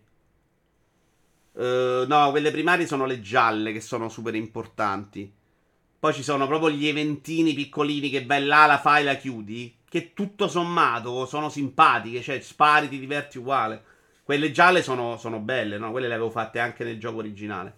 Adesso mi sto mettendo a fare un po' di quelle celestine che sono la zozzeria, le fetch quest. Però, oh, è scritta benino. Vai là, c'è un nemico pazzo che ha fatto qualcosa. Oppure gli devi rubare una roba. L'ambiente è bello. Secondo me sono comunque interessanti da fare. Quindi, sì, anche a me piacciono a volte i giochi grossi. Le IA sono uno strumento, ci sarà sempre chi le usa come Rockstar e chi come Ubisoft. Se sei bravo, emergi lo stesso e puoi creare capolavori lo stesso. Poi devi licenziare il 90% della tua forza lavoro, ma quello è un discorso diverso. Sono d'accordo che è un discorso che a noi deve importare poco, però, per esempio, mi dispiace. E capisco quello che dici. Non mi piace proprio l'idea del gioco che fa contenuto che deve tenermi dentro 100 anni. Cioè, a me Destiny l'hanno fatto gli esseri umani, non li ha e non mi piace. Cioè, per me non è quella la mia idea di intrattenimento. Quindi non, non farò le feste per quello. Però ho capito il tuo punto, ha senso. I videogiochi hanno un problema con la violenza. Vi, vi, chiedo però qua di fare uno sforzo. Quando si parla di violenza, non si parla di teste spaccate, distrutte, sangue, morte e merda, ma di mm, meccaniche di scontro. Un picchiaduro è un gioco basato sulla violenza. Zelda che tira l'arco è violenza, cioè è scontro. In questo senso ne parliamo in questo caso. Sì, sì, pure io pagavo 99 centesimi WhatsApp. Io non ho mai pagato WhatsApp, però ci tengo a precisarlo. E ce l'avevano molto meno rispetto ad oggi. Oggi il mondo a WhatsApp per i giochi è stato uguale quando andava, erano a pagamento. Li giocavano in molti meno. Oggi su smartphone questo è accettato e condiviso. I cassa la prima scritta di Battle Pass e la gente vomita. Eh, insomma, su quelli che funzionano mica è vero. Magari gli vendi la skin. Cioè, Fortnite credo che faccia i soldi veri sulle skin, per esempio, più che sui pass. Non lo so, però immagino. Tra l'altro, domani mattina ci giochiamo. La... Ho installato Fortnite per la prima volta nella mia vita, signori. Perché domani mattina, verso le 10, 10 e mezza, ci giochiamo un po' Lego Fortnite e un po' 2K Drive Lego. Tra l'altro, appena mettono in supporto alle chitarre, voglio provare anche quello con la chitarra. Quindi, il nuovo Fortnite ha vinto con me, ragazzi. Tra l'altro, sto vedendo un sacco di robe su Twitter, di robe fighe fatte con Lego Fortnite. Guarda se non mi riescono a far giocare. Perché i grandi videogiochi non riescono a sganciarsi dalla violenza? Non esiste blockbuster né grande videogioco che riesca a maturare slegato da dinamiche di questo tipo, quasi fossero diventate condizione necessaria e indispensabile per raggiungere il grande successo nel settore. Questo è un argomento che io ricordo che affrontammo su GTA, non per merito mio, ma ai tempi del DLC di, di, di GTA 4. E veramente là cominciai a riflettere su questo argomento. Cioè, voglio scrivere una bella storia di videogiochi. Che gli faccio fare? A me non viene niente in mente per farci un, gra- un videogioco che possa vendere tanto.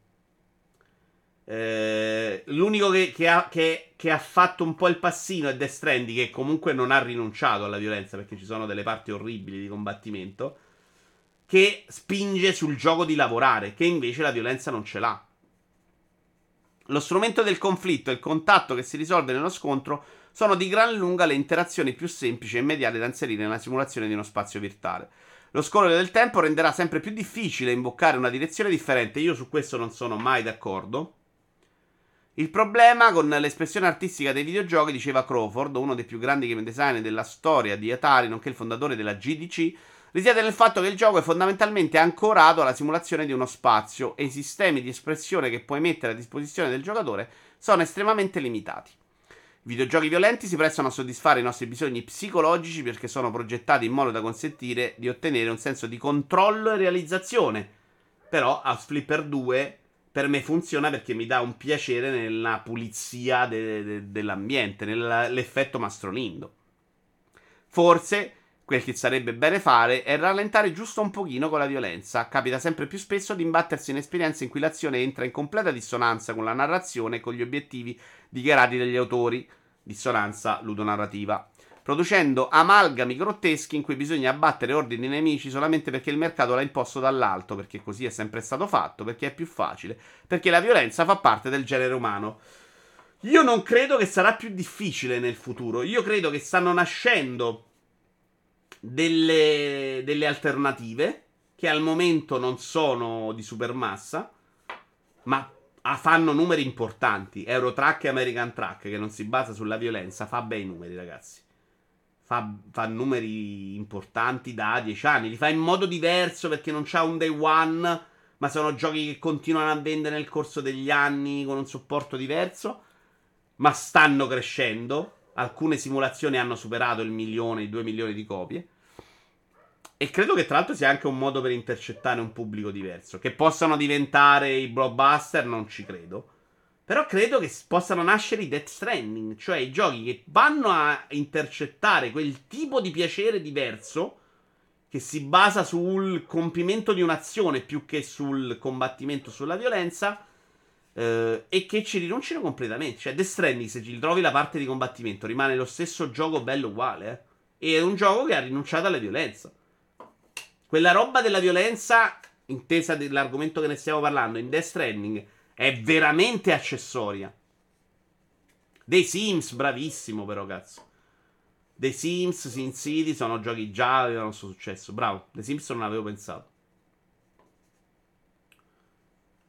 Uh, potevi provarlo con l'una senza scaricare niente. Sì, lo so, 5, però volevo sfruttarmi la prova gratuita con qualche... A parte per farci una live, a parte, e poi per... Um per provarci magari qualche gioco che esce più figo e faccio il tentativo. Però sì, ci ho pensato, lo sapevo. Sarà l'ultima live dell'anno? No. Non ci sono live programmate. Stasera lo vediamo nel video weekly, il programma di fine anno. Però ci saranno live di gameplay. Zelda che tira la freccia è un po' estremo. Se mettiamo quella, mettiamo pure la violenza verso i tetramini dell'ego. Che... Mm, no, no, non c'entra niente, Yaci. Zelda che tira la freccia è meccanica di violenza. Magari Splatoon non lo è. Cioè, Zelda tira la freccia verso un nemico, eh. Cioè, esattamente come sparare in GTA. Uh, eh, Splatoon già si basa su una roba che non è esattamente violenza, secondo me. Ed è già una roba quasi che ha raggiunto la massa, l'ha raggiunta sicuramente in Giappone.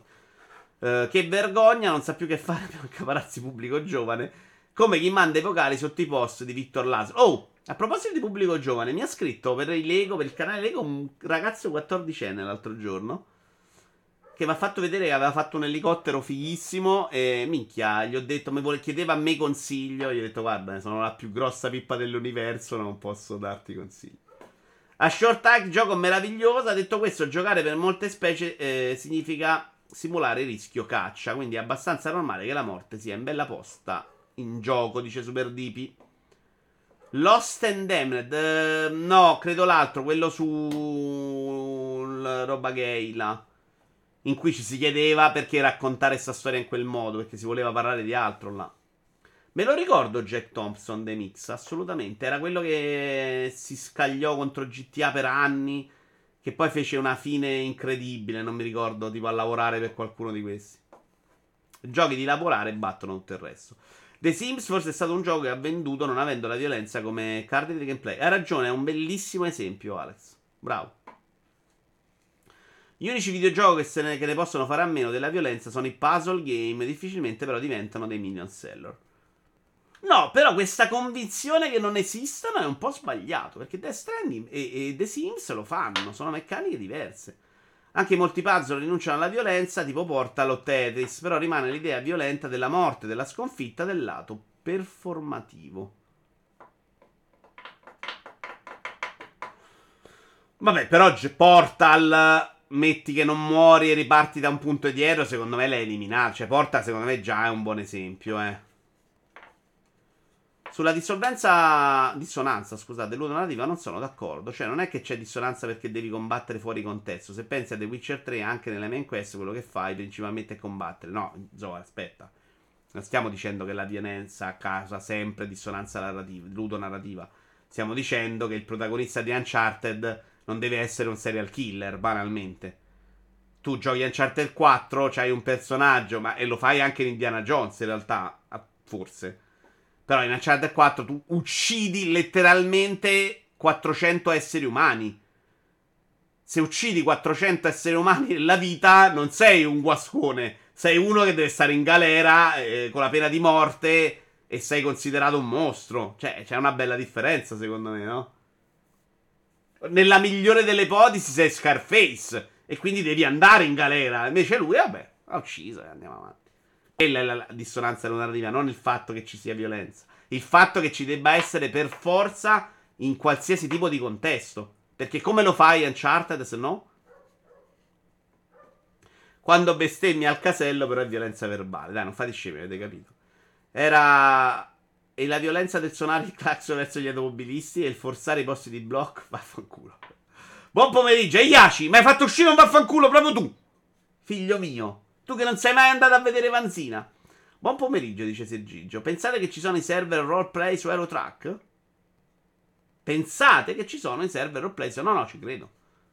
Sì, sì, sapevo che facevano la radio, il bagarino, bello.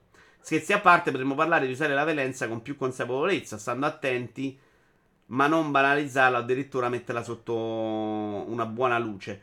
Io non mi stavo preoccupando di quello in questo caso, mi stavo proprio chiedendo l'esempio di The Sims, però mi ha un po' scombussolato perché non ci avevo pensato.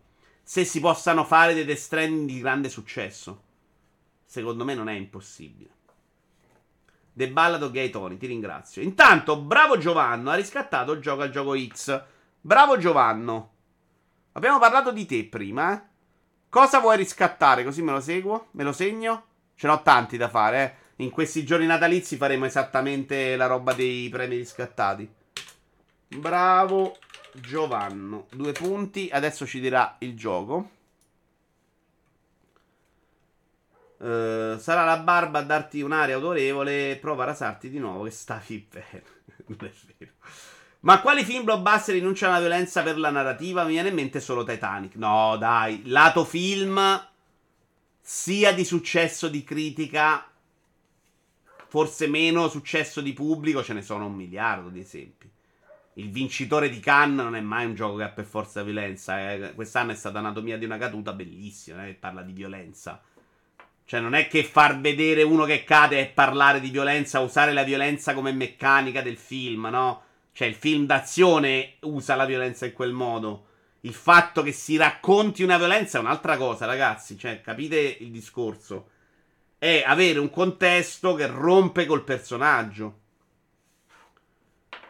Tomb Raider senza sparare è un bel platform. Il platform non rompe, non usa violenza per forza. È inserire la parte in cui spari, ma Tomb Raider non aveva bisogno di quelle parti. Per esempio, adesso mi è venuto in mente che Tomb Raider originale, eh, gli togli la parte sparacchina, era un gioco che non aveva bisogno della violenza. Quindi secondo me si può fare. Jusant non usa la violenza. Non è che non ne escono, ne escono di blockbuster clamorosi. Ciao, Vitocchio. Arrivo così senza sapere di cosa si parla per dire che, mi, che mi, sto godendo le mazzate tonanti nella demo di Tekken 8. Il discorso è interessante, però dopo in differita mi sento tutta la chiacchiera. Io mi sono scordato di scaricare la demo, visto che sto non viene, non la scarico per punizione. In The Last of Us ha senso per dire, sì, assolutamente. In Uncharted per me già è troppo.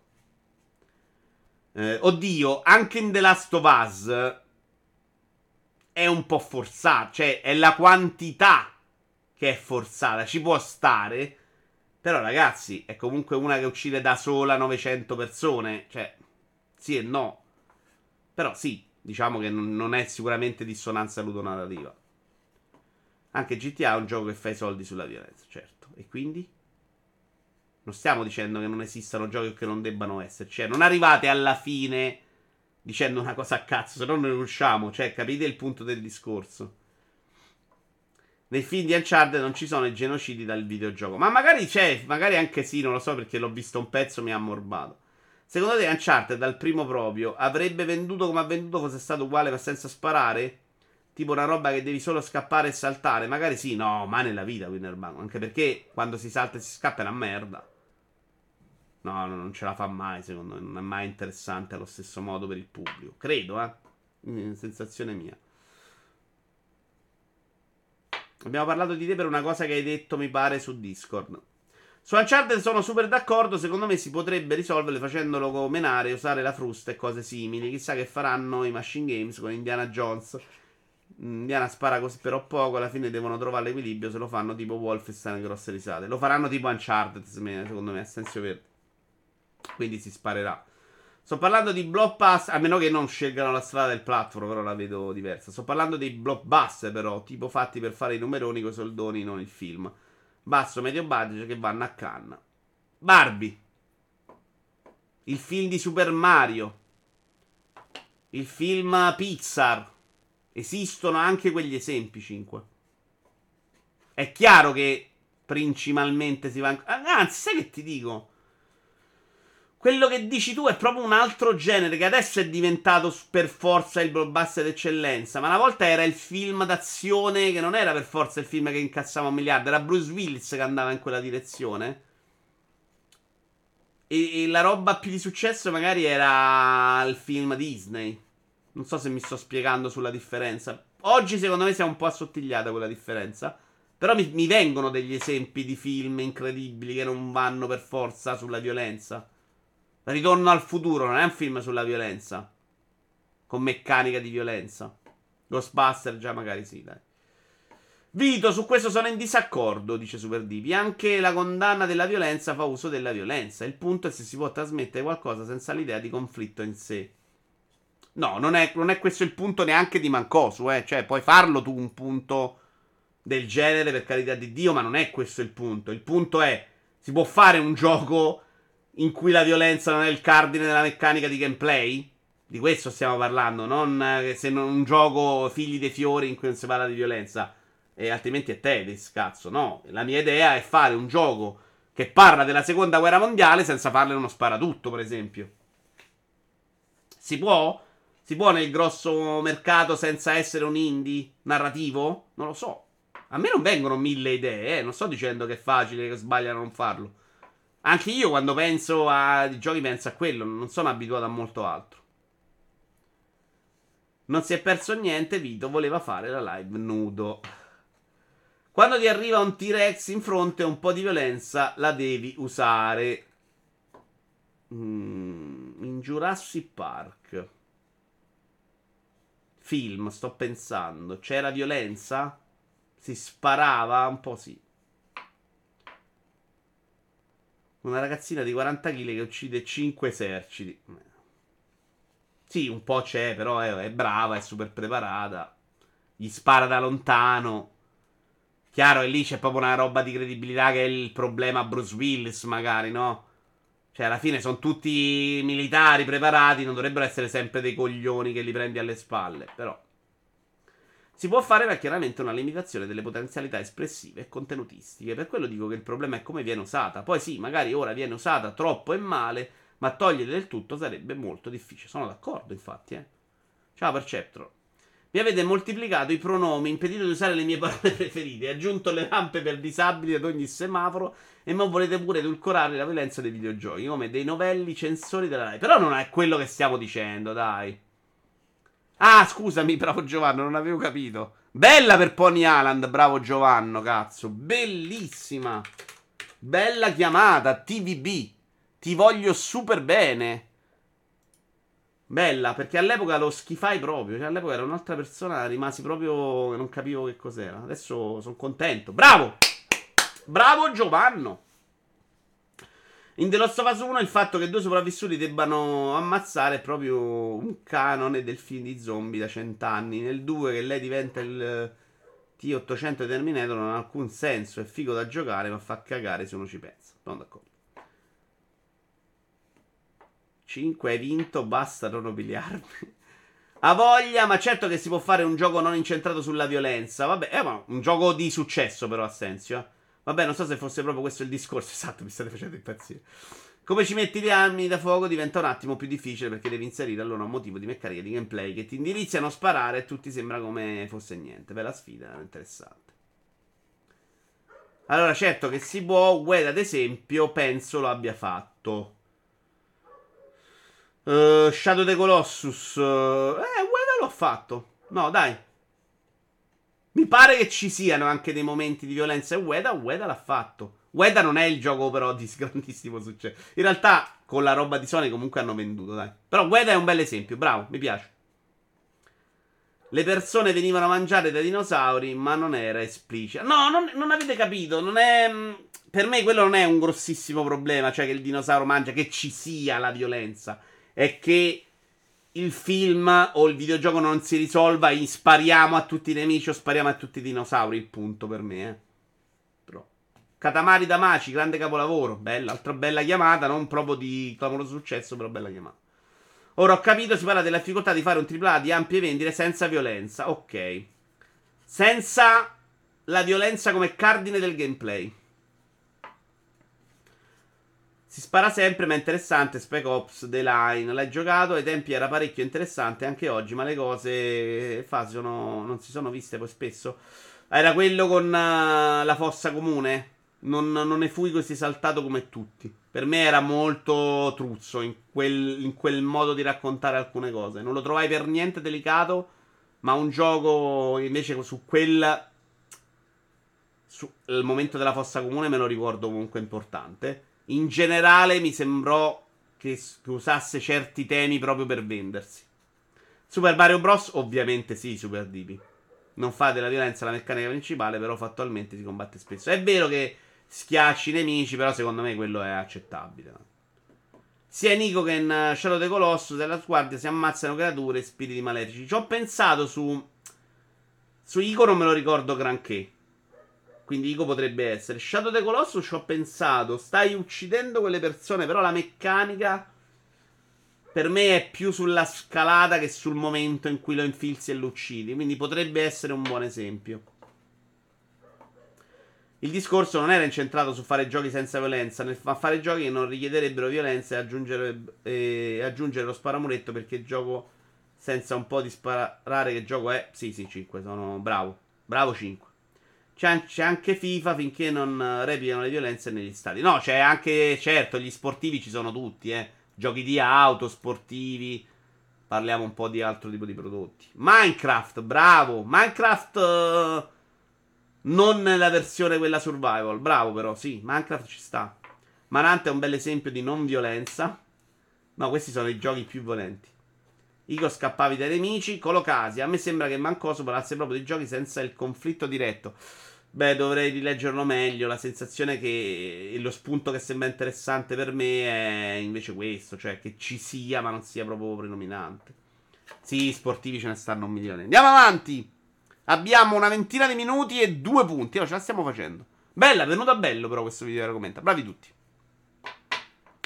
Gli sviluppatori vorrebbero fare giochi più piccoli tra un AAA e l'altro e sarebbe un bene. Questa è anche velocissima, tra l'altro.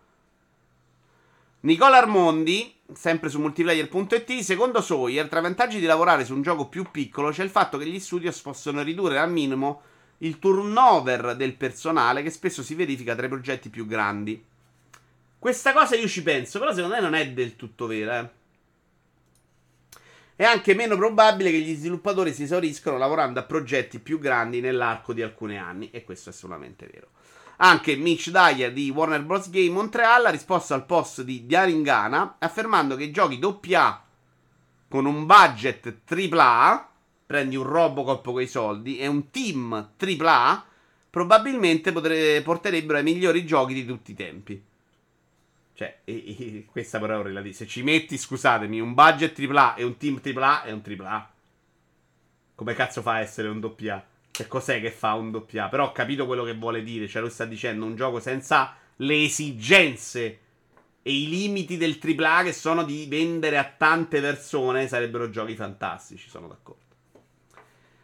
Sul turnover del personale, sai perché la sto un po' rivalutando questa teoria? Cioè, è vero che non esaurisci le persone. È vero che può funzionare perché tu però prendi un team. A quel gioco ci devi lavorare due anni. Cioè, un gioco anche doppia. Facciamo sei molto veloce. Due anni ci lavori, Pentiment. Ci lavori due anni. Però quelle persone non è che le riutilizzi da un'altra parte. Per due anni le hai perse nel team. E, e, non è. Cos'è che il turnover cosa si fa? Probabilmente serviranno in una fase meno sviluppatori, meno grafici, perché sei in fase embrionale. Non è che li metti su Pentiment, i grafici e sviluppatori del gioco AAA, perché Pentiment non te le richiede, ti chiede magari più il design, non so. Mi sembra che nel discorso generale questa idea che non licenzi persone perché fanno Pentiment sia una cazzata. Magari però per un progetto alla Robocop, magari loro parlano più di roba più grossa. Sì, perché il grafico Robocop ce lo devi mettere più o meno allo stesso modo. Di là, nella prima fase te ne servono la metà. La metà li usi per Robocop in due anni, tre anni fai uscire il gioco e poi li sposti nel progetto grande raddoppiando la manodopera, diciamo. Sono arrivato ora, quindi non so se eh, molto sul tema, ma voglio andare controcorrente e sfidare un po' questa supposizione che la violenza abbia un'eccezione negativa, a prescindere. Non è quello che abbiamo detto, però.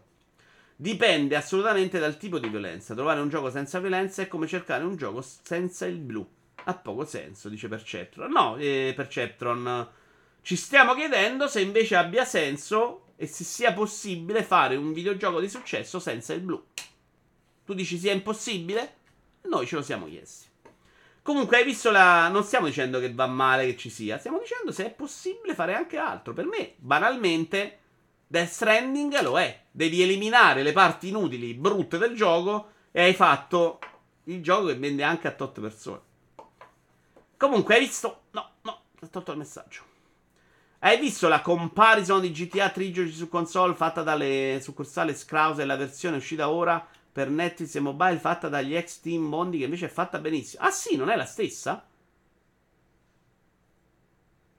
Ah. Quindi in Vice City mi hanno messo i checkpoint, sti pezzi di fango. Volevo giocarmi Vice City, però così non mi va. E che cazzo di senso ha rifarla da capo? Ah, perché dovevano farla mobile, hanno fatto un altro lavoro. Ah, ci sta. Comunque no, Winnerbago. Se, se mi ricordo me la cerco stasera per eh, il Vito Weekly. Se mi dai un link in messaggio privato su Twitch, è meglio.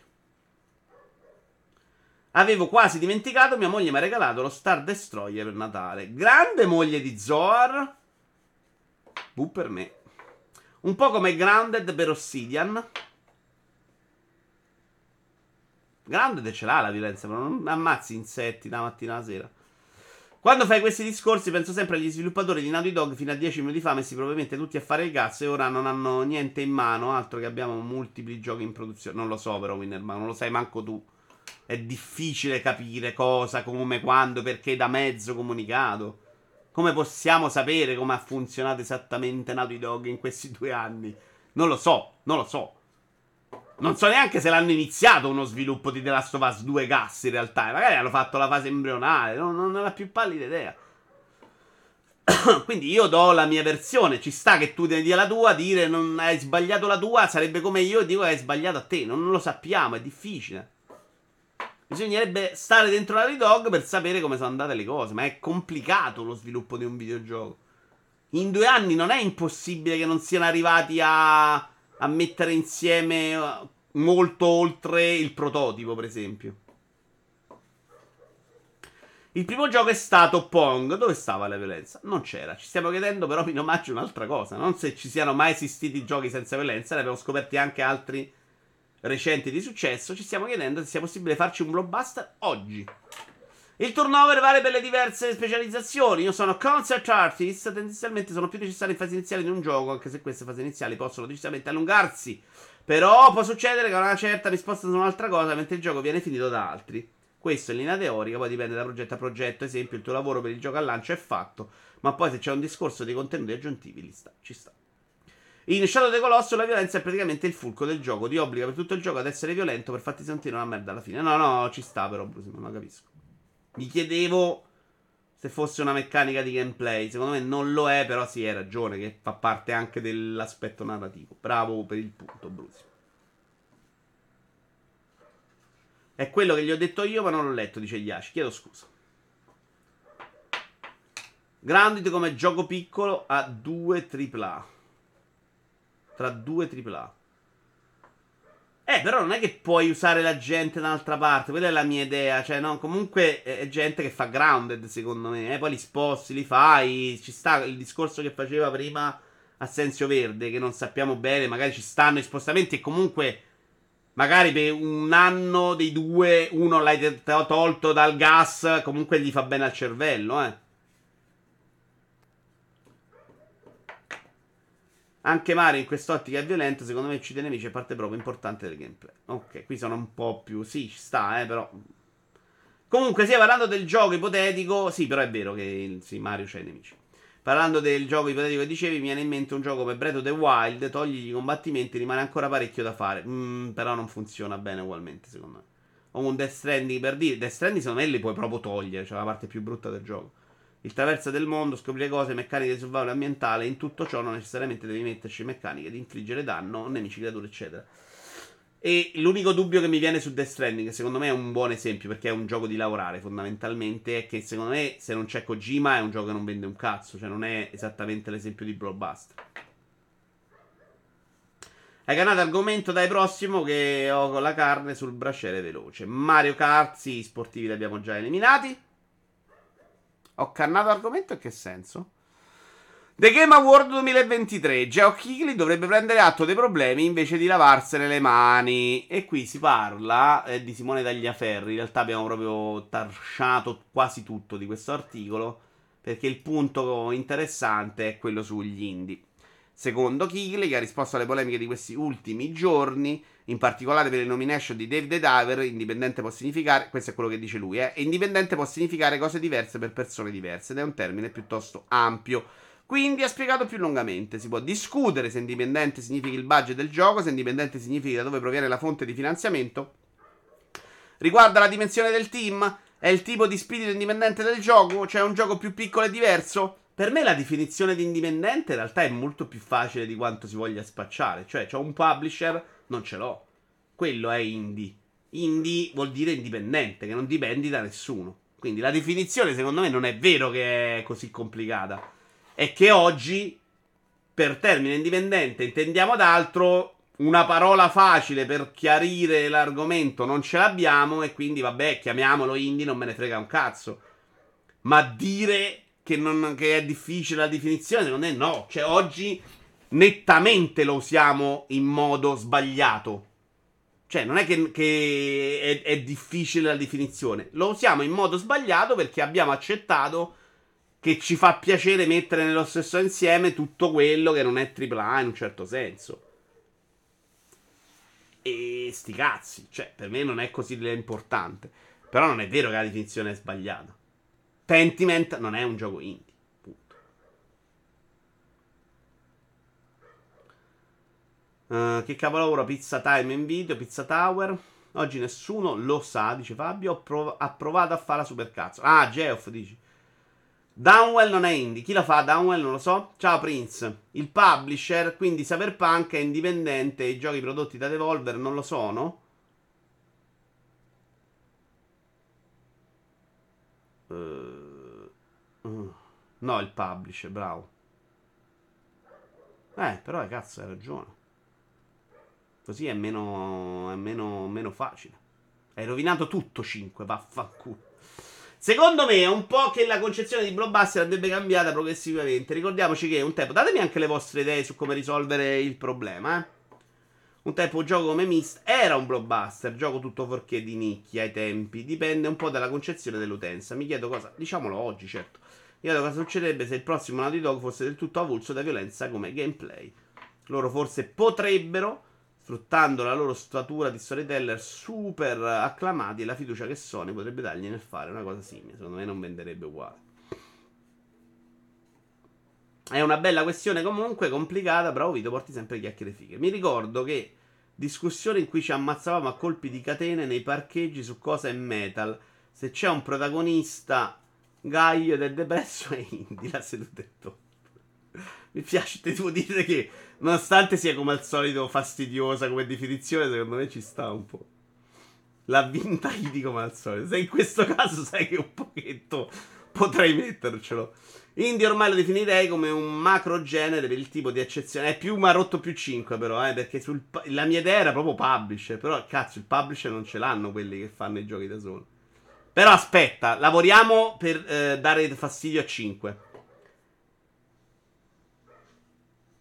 Trovatemi una roba che mette dentro Cyberpunk, porca puttana. Indie ormai lo definirei quelli di Devolver non sono giochi indie. Eh, minchia, è difficile però. Effettivamente ha ragione Kigli, però è molto difficile. Indie ormai lo definirei come macro genere il tipo di eccezione che ha preso. Lo scandalo vero però è che hanno annunciato il best indie dell'anno in 5 secondi, non sul palco in un angolino. Allora non è vero che a Jeff frega qualcosa indie, è una mossa molto brutta secondo me. No, non me ne frega un cazzo neanche di dove hanno annunciato i premi, ragazzi. I TGA non sono nell'interesse di nessuno legati ai premi. sono le tre di Natale, punto. Ma proprio non frega un cazzo a nessuno e se anche fregasse non sarebbero considerati per, per come sono scelti completamente gli Oscar dell'industria. E quindi non prendiamoci in giro arrabbiandoci per come premiano le cose e accettiamo che lo guardiamo per altro. Anzi, metteli tutti in cantina la premiazione, annunciale online e facciamoci uno show. Facciamo uno show più bello, magari.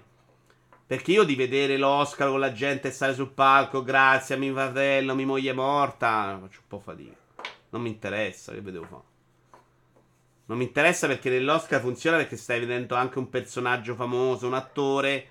Qua no. So che sto dicendo delle robe orribili, però non vi posso mentire mai, ragazzi. Novel è stato acquisito da Devolver dopo essere stato fatto dal suo creatore. La roba Valve è indie. Eh no, Super Divi, uh, mi avete già rotto tutto. Devo riragionarci e riformulare la mia idea, porca puttana. Indie ormai connota uno stile più che un'indipendenza de facto del team di sviluppo. Non è la prima parola a subire questo processo, la lingua evolve, non sempre è meglio. No, no, sono son d'accordo che non è un problema per me. Eh, però ero più co- sicuro di averci la definizione ufficiale. Cioè, ero più sicuro che si stesse sbagliando nell'utilizzo. In realtà, sì e no. Dave di mi pare che gli hanno sgamato, che l'hanno fatto che miliardi. Non è che hanno sgamato Winnerbago, era sotto gli occhi di tutto, punto. Si sapeva che c'era dietro un publisher grosso con i soldi. Ma l'indie medio oggi, quello che noi chiamiamo indie, eh, ve l'ho letto una volta in un video che ora commenta, è passato a un budget sui 4 milioni invece di 1. Cioè, costano tanto oggi. Caped non lo fai con 10.000 lire, eh. Quindi anche se vai sul budget fai molta fatica secondo me oggi. Però Vito definisci meglio che tipo di gioco definisci blockbuster. Cioè tu dici che è un gioco per vendere molto oggi devi usare violenza nel gameplay o cosa vuoi dire? Non l'ho detto io però, ha senso, l'abbiamo fatto questo argomento, andiamo avanti. Era un punto di Lorenzo Mancosu. Devi starci quando iniziamo l'argomento, se no è complicatissimo, dai. L'India è ciò che rimane fedele all'idea di un autore, al di là del budget e del target, dice Super Dipi. Solo chi lo realizza può sapere se un progetto è indie o no. Si parla sempre di indipendenza creativa per quanto mi riguarda, quella economica, finché siamo in un sistema capitalista, è praticamente utopica. Visto che adesso non c'è le tre, facciamo direttamente due eventi solo tre dall'anno. Ma secondo me ne faremo più solo uno in futuro. Io adesso che le tre ufficialmente non avrà uno show floor o qualcuno fa la stessa cosa da un'altra parte.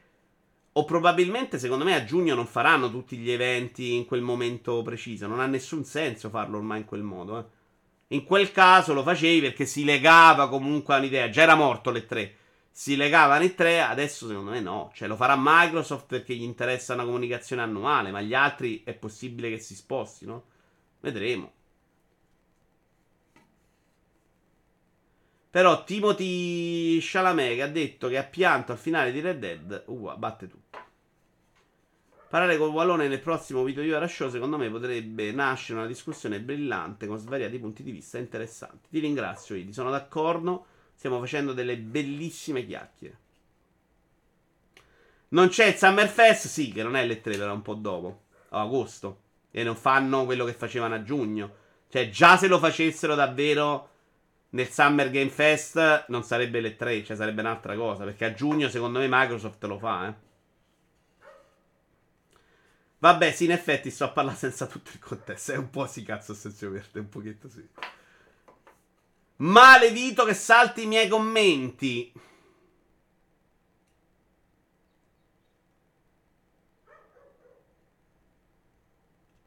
Eh no, me lo so perso Barceptro, cazzo. Non sono assolutamente d'accordo. Ha un'importanza simbolica. Puoi discutere sul tipo di show e sono d'accordo, ma se fai gli altri giochi sul palco, mettere gli indie nell'angolino ha un significato importante. Uh, Perceptron eh, ce l'ha per te, per me non ce l'ha. Cioè, per me sta incredibilmente cominciando ad averne. Perché ovviamente ce lo guardiamo, perché cominciano a starci annunci più interessanti. Ma per me la premiazione di Geo Kigley non è di più del il premio più importante dato da IGN. Cioè, non me, ne frega, non me ne frega di più. Non penso che sia più importante del voto che gli ha dato IGN. Non me ne frega. Non so qual è la giuria. Chi è la giuria? È autorevole? sono degli scappati di casa dei siti, sono della gente super famosa, sono gente dell'industria da 40 anni. Se non do per scontato che la giuria sia una roba super autorevole, ma come cazzo fate io a pensare che penso che i DGA sono super importanti? Non lo so, non mi sono manco andato a formare io su chi sono a giudicare in DGA. Non me ne frega neanche niente delle regole per cui si vota in DGA. Per me è sbagliata la formula. Per me, se non mm, chiaramente le persone che votano i videogiochi non sono. non li hanno giocati tutti, non ha nessun senso i premi. Quindi per me è irrilevante questa premiazione, non me ne frega proprio un cazzo. Cioè, stiamo dando per assodato che vada bene votare senza aver giudicato o provato i giochi. Cioè, ma quanto è scema sta cosa? Se vengo io qua, Vito Iuvara, e vi dico questo è più bello di un altro, voi mi dite, eh, ma quello non l'hai giocato, giustamente, no? In questi premi va bene, perché nessuno può giocare tutto. Ma che cazzo state a dire? Oh, ma dai, su. Premiazione ridicola, secondo me. Vuoi fare una roba che ha un po' più di serietà? Per me, per gusto personale? Nomination del pubblico. Poi prendi 5 persone, i 5 titoli. Prendi 4 persone autorevoli, 5 persone autorevoli. Gli fai giocare quei 5 giochi. E loro poi scelgono. Questa è una roba che ha un senso per me. Oggi che si vota Stray perché dura due ore, meglio una roba perché non la vedi, non la conosci, è, è, è ridicolo. Quindi autorevole di GA, mi devo stare a preoccupare che sul premio Lini, ma chi se li incula di GA? Chi sono in cura? Geoff Keighley, cioè chi è Geoff Keighley? Cioè, a me è irrilevante. L'Oscar si basa su un concetto sulla carta più interessante. Prendo delle persone che conoscono di cinema o famose, eccetera, eccetera, si guardano i film e giudicano i film sulla carta. Poi se non lo fanno, sono cazzi loro. Vito, quanto dura questa live? Devo fare altre cose, ma sei un cazzo di calamita. Fermi tutti. C'è Vito. Assenzio, pochissimo. Eh, devo staccare. Siamo a 53, abbiamo due minuti. Certo, le chiacchiere con Qualone sarebbero ancora meglio con degli achievement. Per esempio, io ho sbloccato giochi di religione e critica sulle serie di Nintendo, dice Super Divi. La giuria è composta dai siti su invito. Sì, sì, lo so che c'era Round 2, eh, non è che sto dicendo a caso, so che c'erano altri. Uh, in Italia mi sa multi e veriai. No, sai che credo Round 2 5 che l'abbiano detto. Però eh, ne conosco qualcuno, non conosco chi sono, non mi sono io informato nell'andare a vedere. Se sono i giornalisti filoduci non può essere autorevole, su questo credo siamo tutti d'accordo. No, Idi, cioè sono purtroppo sulla carta le persone più autorevoli. È più sul fatto che non siano una categoria di primo piano. Sono d'accordo con te sul discorso dei premi. Lecce Frosinone 1-1 a fine primo tempo. Grazie, avevo fritto, non ce ne frega un cazzo. Ci sono coinvolti Rantù, quindi è roba importantissima. Mottura forever, sono d'accordo. Tu pensa che agli Oscar manco. Tra l'altro, ieri eravamo a giocare a giochi da tavola. È arrivato uno a fargli complimenti. Le pazzie proprio, ragazzi. Sei un grande. Secondo me, Vito, dovresti mm, costruire tu la giuria e fare TG nostrani. Ci metti Vito, Mottura, Fossa e Wallone seduti con delle tuniche dorate e giudica. Ma Wallone gioca poco, per esempio. Per me non è la persona più adatta per giudicare i videogiochi. Tra l'altro, quando parla di indie e di Nintendo voglio ucciderlo. No, eh, i premi migliori sono i Best 15 di Vito Iuvara, 6 gennaio alle 21.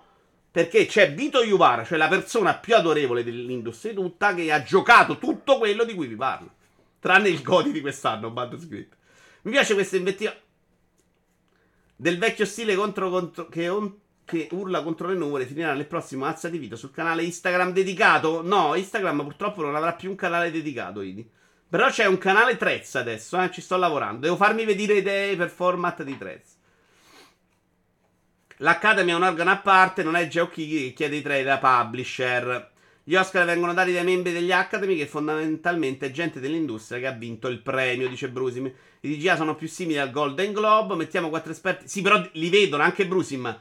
La gente che vota i Golden Globe, sono sicuro che le abbiano viste le cose, cazzo. E questa, secondo me, è la roba di rottura. Non puoi giudicare Baldur's Gate 3 perché ne ho sentito parlare bene da tutti. O Alan Wake 2. Cioè, le persone che votano il Godi devono aver giocato Mario Wonder, Baldur's Gate 3, Resident Evil 4 e ti giuro che non l'ha fatto nessuno. L'hanno fatto veramente solo quelli di Round 2. Mettiamo 4 esperti con le palette da 1 a 10 come a Ballando con le stelle. Per Round 2 ha votato anche il divanetto. Walone già sa senza giocarli. Che palle Vito, ti ho detto che il 6 non posso, rimandalo. Dai, fai schifo, Assenzio. Fai schifo. Vito, beh, dai, ha ragione. Nintendo fa cagare. Dicevo fritto. L'abbiamo già il premio perfetto. E oggi faccio bannare The Spawn. Non ne sono. Abbiamo già il premio perfetto, dice Yashi. Assolutamente. Signori, purtroppo è tardissimo. Oggi abbiamo dei limiti di tempo. Uh, c'è Gischianto, c'è The Pane TV. No, però se è roba di cartoni, cazzo. C'è Finire, andiamo da finire. Grazie a Winnerbago che credo mi abbia mandato quella cosa che gli ho chiesto prima. Ce lo vediamo stasera. Perché vi ricordo che stasera alle 20.30 c'è anche il video weekly. Ma non voglio che mi si dica grazie. Sto senza voce, distrutto. E qualcuno già so che andrà a vedere Vanzina, per esempio. Ma io vi voglio bene a quelli che non andranno a vedere Vanzina. Voglio comunque dare un grande show stasera. Poi stasera ci sarà il programma del fine settimana. Quindi non mancate come al solito ci divertiamo, c'è una bella chiacchiera. Se volete fare domande su discorsi di oggi, magari siete visti la replica, potete anche farle. Ciao a tutti, carissimi. Ci vediamo questa sera alle 20.30. Io adesso che faccio? Adesso arriva mia nipote. Proverò a fare la recensione del Santa Santorum con lei. Una novità incredibile. Voglio crederci. Ciao a tutti, alla prossima. Ciao ciao ciao ciao ciao. ciao.